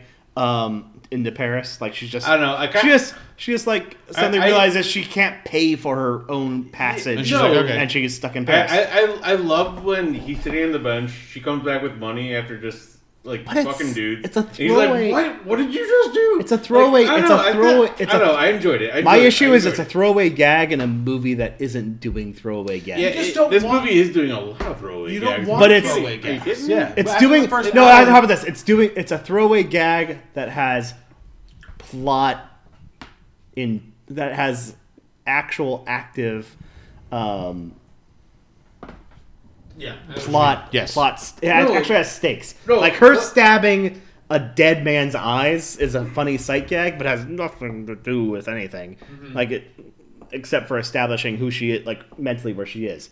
But him, like the fact that he like to get thrown off the boat and he's sitting there, like there's actual like plot and character growth stakes, and I'm just like, oh man, I this guy's such a bummer, and she's like grown past this. Like he should have been out of this movie fucking Yeah, 30 but minutes but ago. she like dunks on him. I, I like She it. does, but yeah, she should have dunked on him But on the it- boat. Yeah, It I know. adds, like, but 20 she didn't. minutes She didn't to know the how movie. to. She didn't know how to dunk on him yet because she didn't grow enough yet. When when she's like, oh, I can just go like fuck dudes for money. Now I can dunk on this bitch. So that's what she. But I does. think she can decide like because it. the it's not that she, what she discovers isn't that she can fuck dudes for money. It's that she has agency. can make money. And so she yeah, doesn't she has need- control of her own body. But she doesn't finally. need him there to to establish self agency. And that's what this whole movie's about: is giving like Right. women agency over their and own so I think bodies Yorgos Lanthimos is And- the reason that's number f- five for me if we're doing Dogtooth in the four English language movies, which we don't have to do. We can include the other movies too, but those are the movies that are kind of like have established like the Lanthimos canon. This is number five for me because it's doing stuff it doesn't have to do In but D minor. It's it's just doing it because it knows like American audiences will like it or that Yeah. it should do it or it'll be funny to do. Where he was not making those choices before. He was doing things. He was only doing things that like needed to be done. He wasn't doing things that. He wasn't doing things for laughs. I, I, I honestly think that Emma Stone did a lot of her own directing in this movie. Like, I don't think that was him telling her what to do. No, they just they, she- they collaborate. Yeah, I know. I feel like it was a really big collaboration, and I can't wait. We will get to it late in a later podcast in our most anticipated movies Which we of should the get to, yeah. Yeah, we should we should move on. All right. Speaking of moving on, Watch movies. you should move on. Drink beers. drink beer and We'll talk about Love poor things.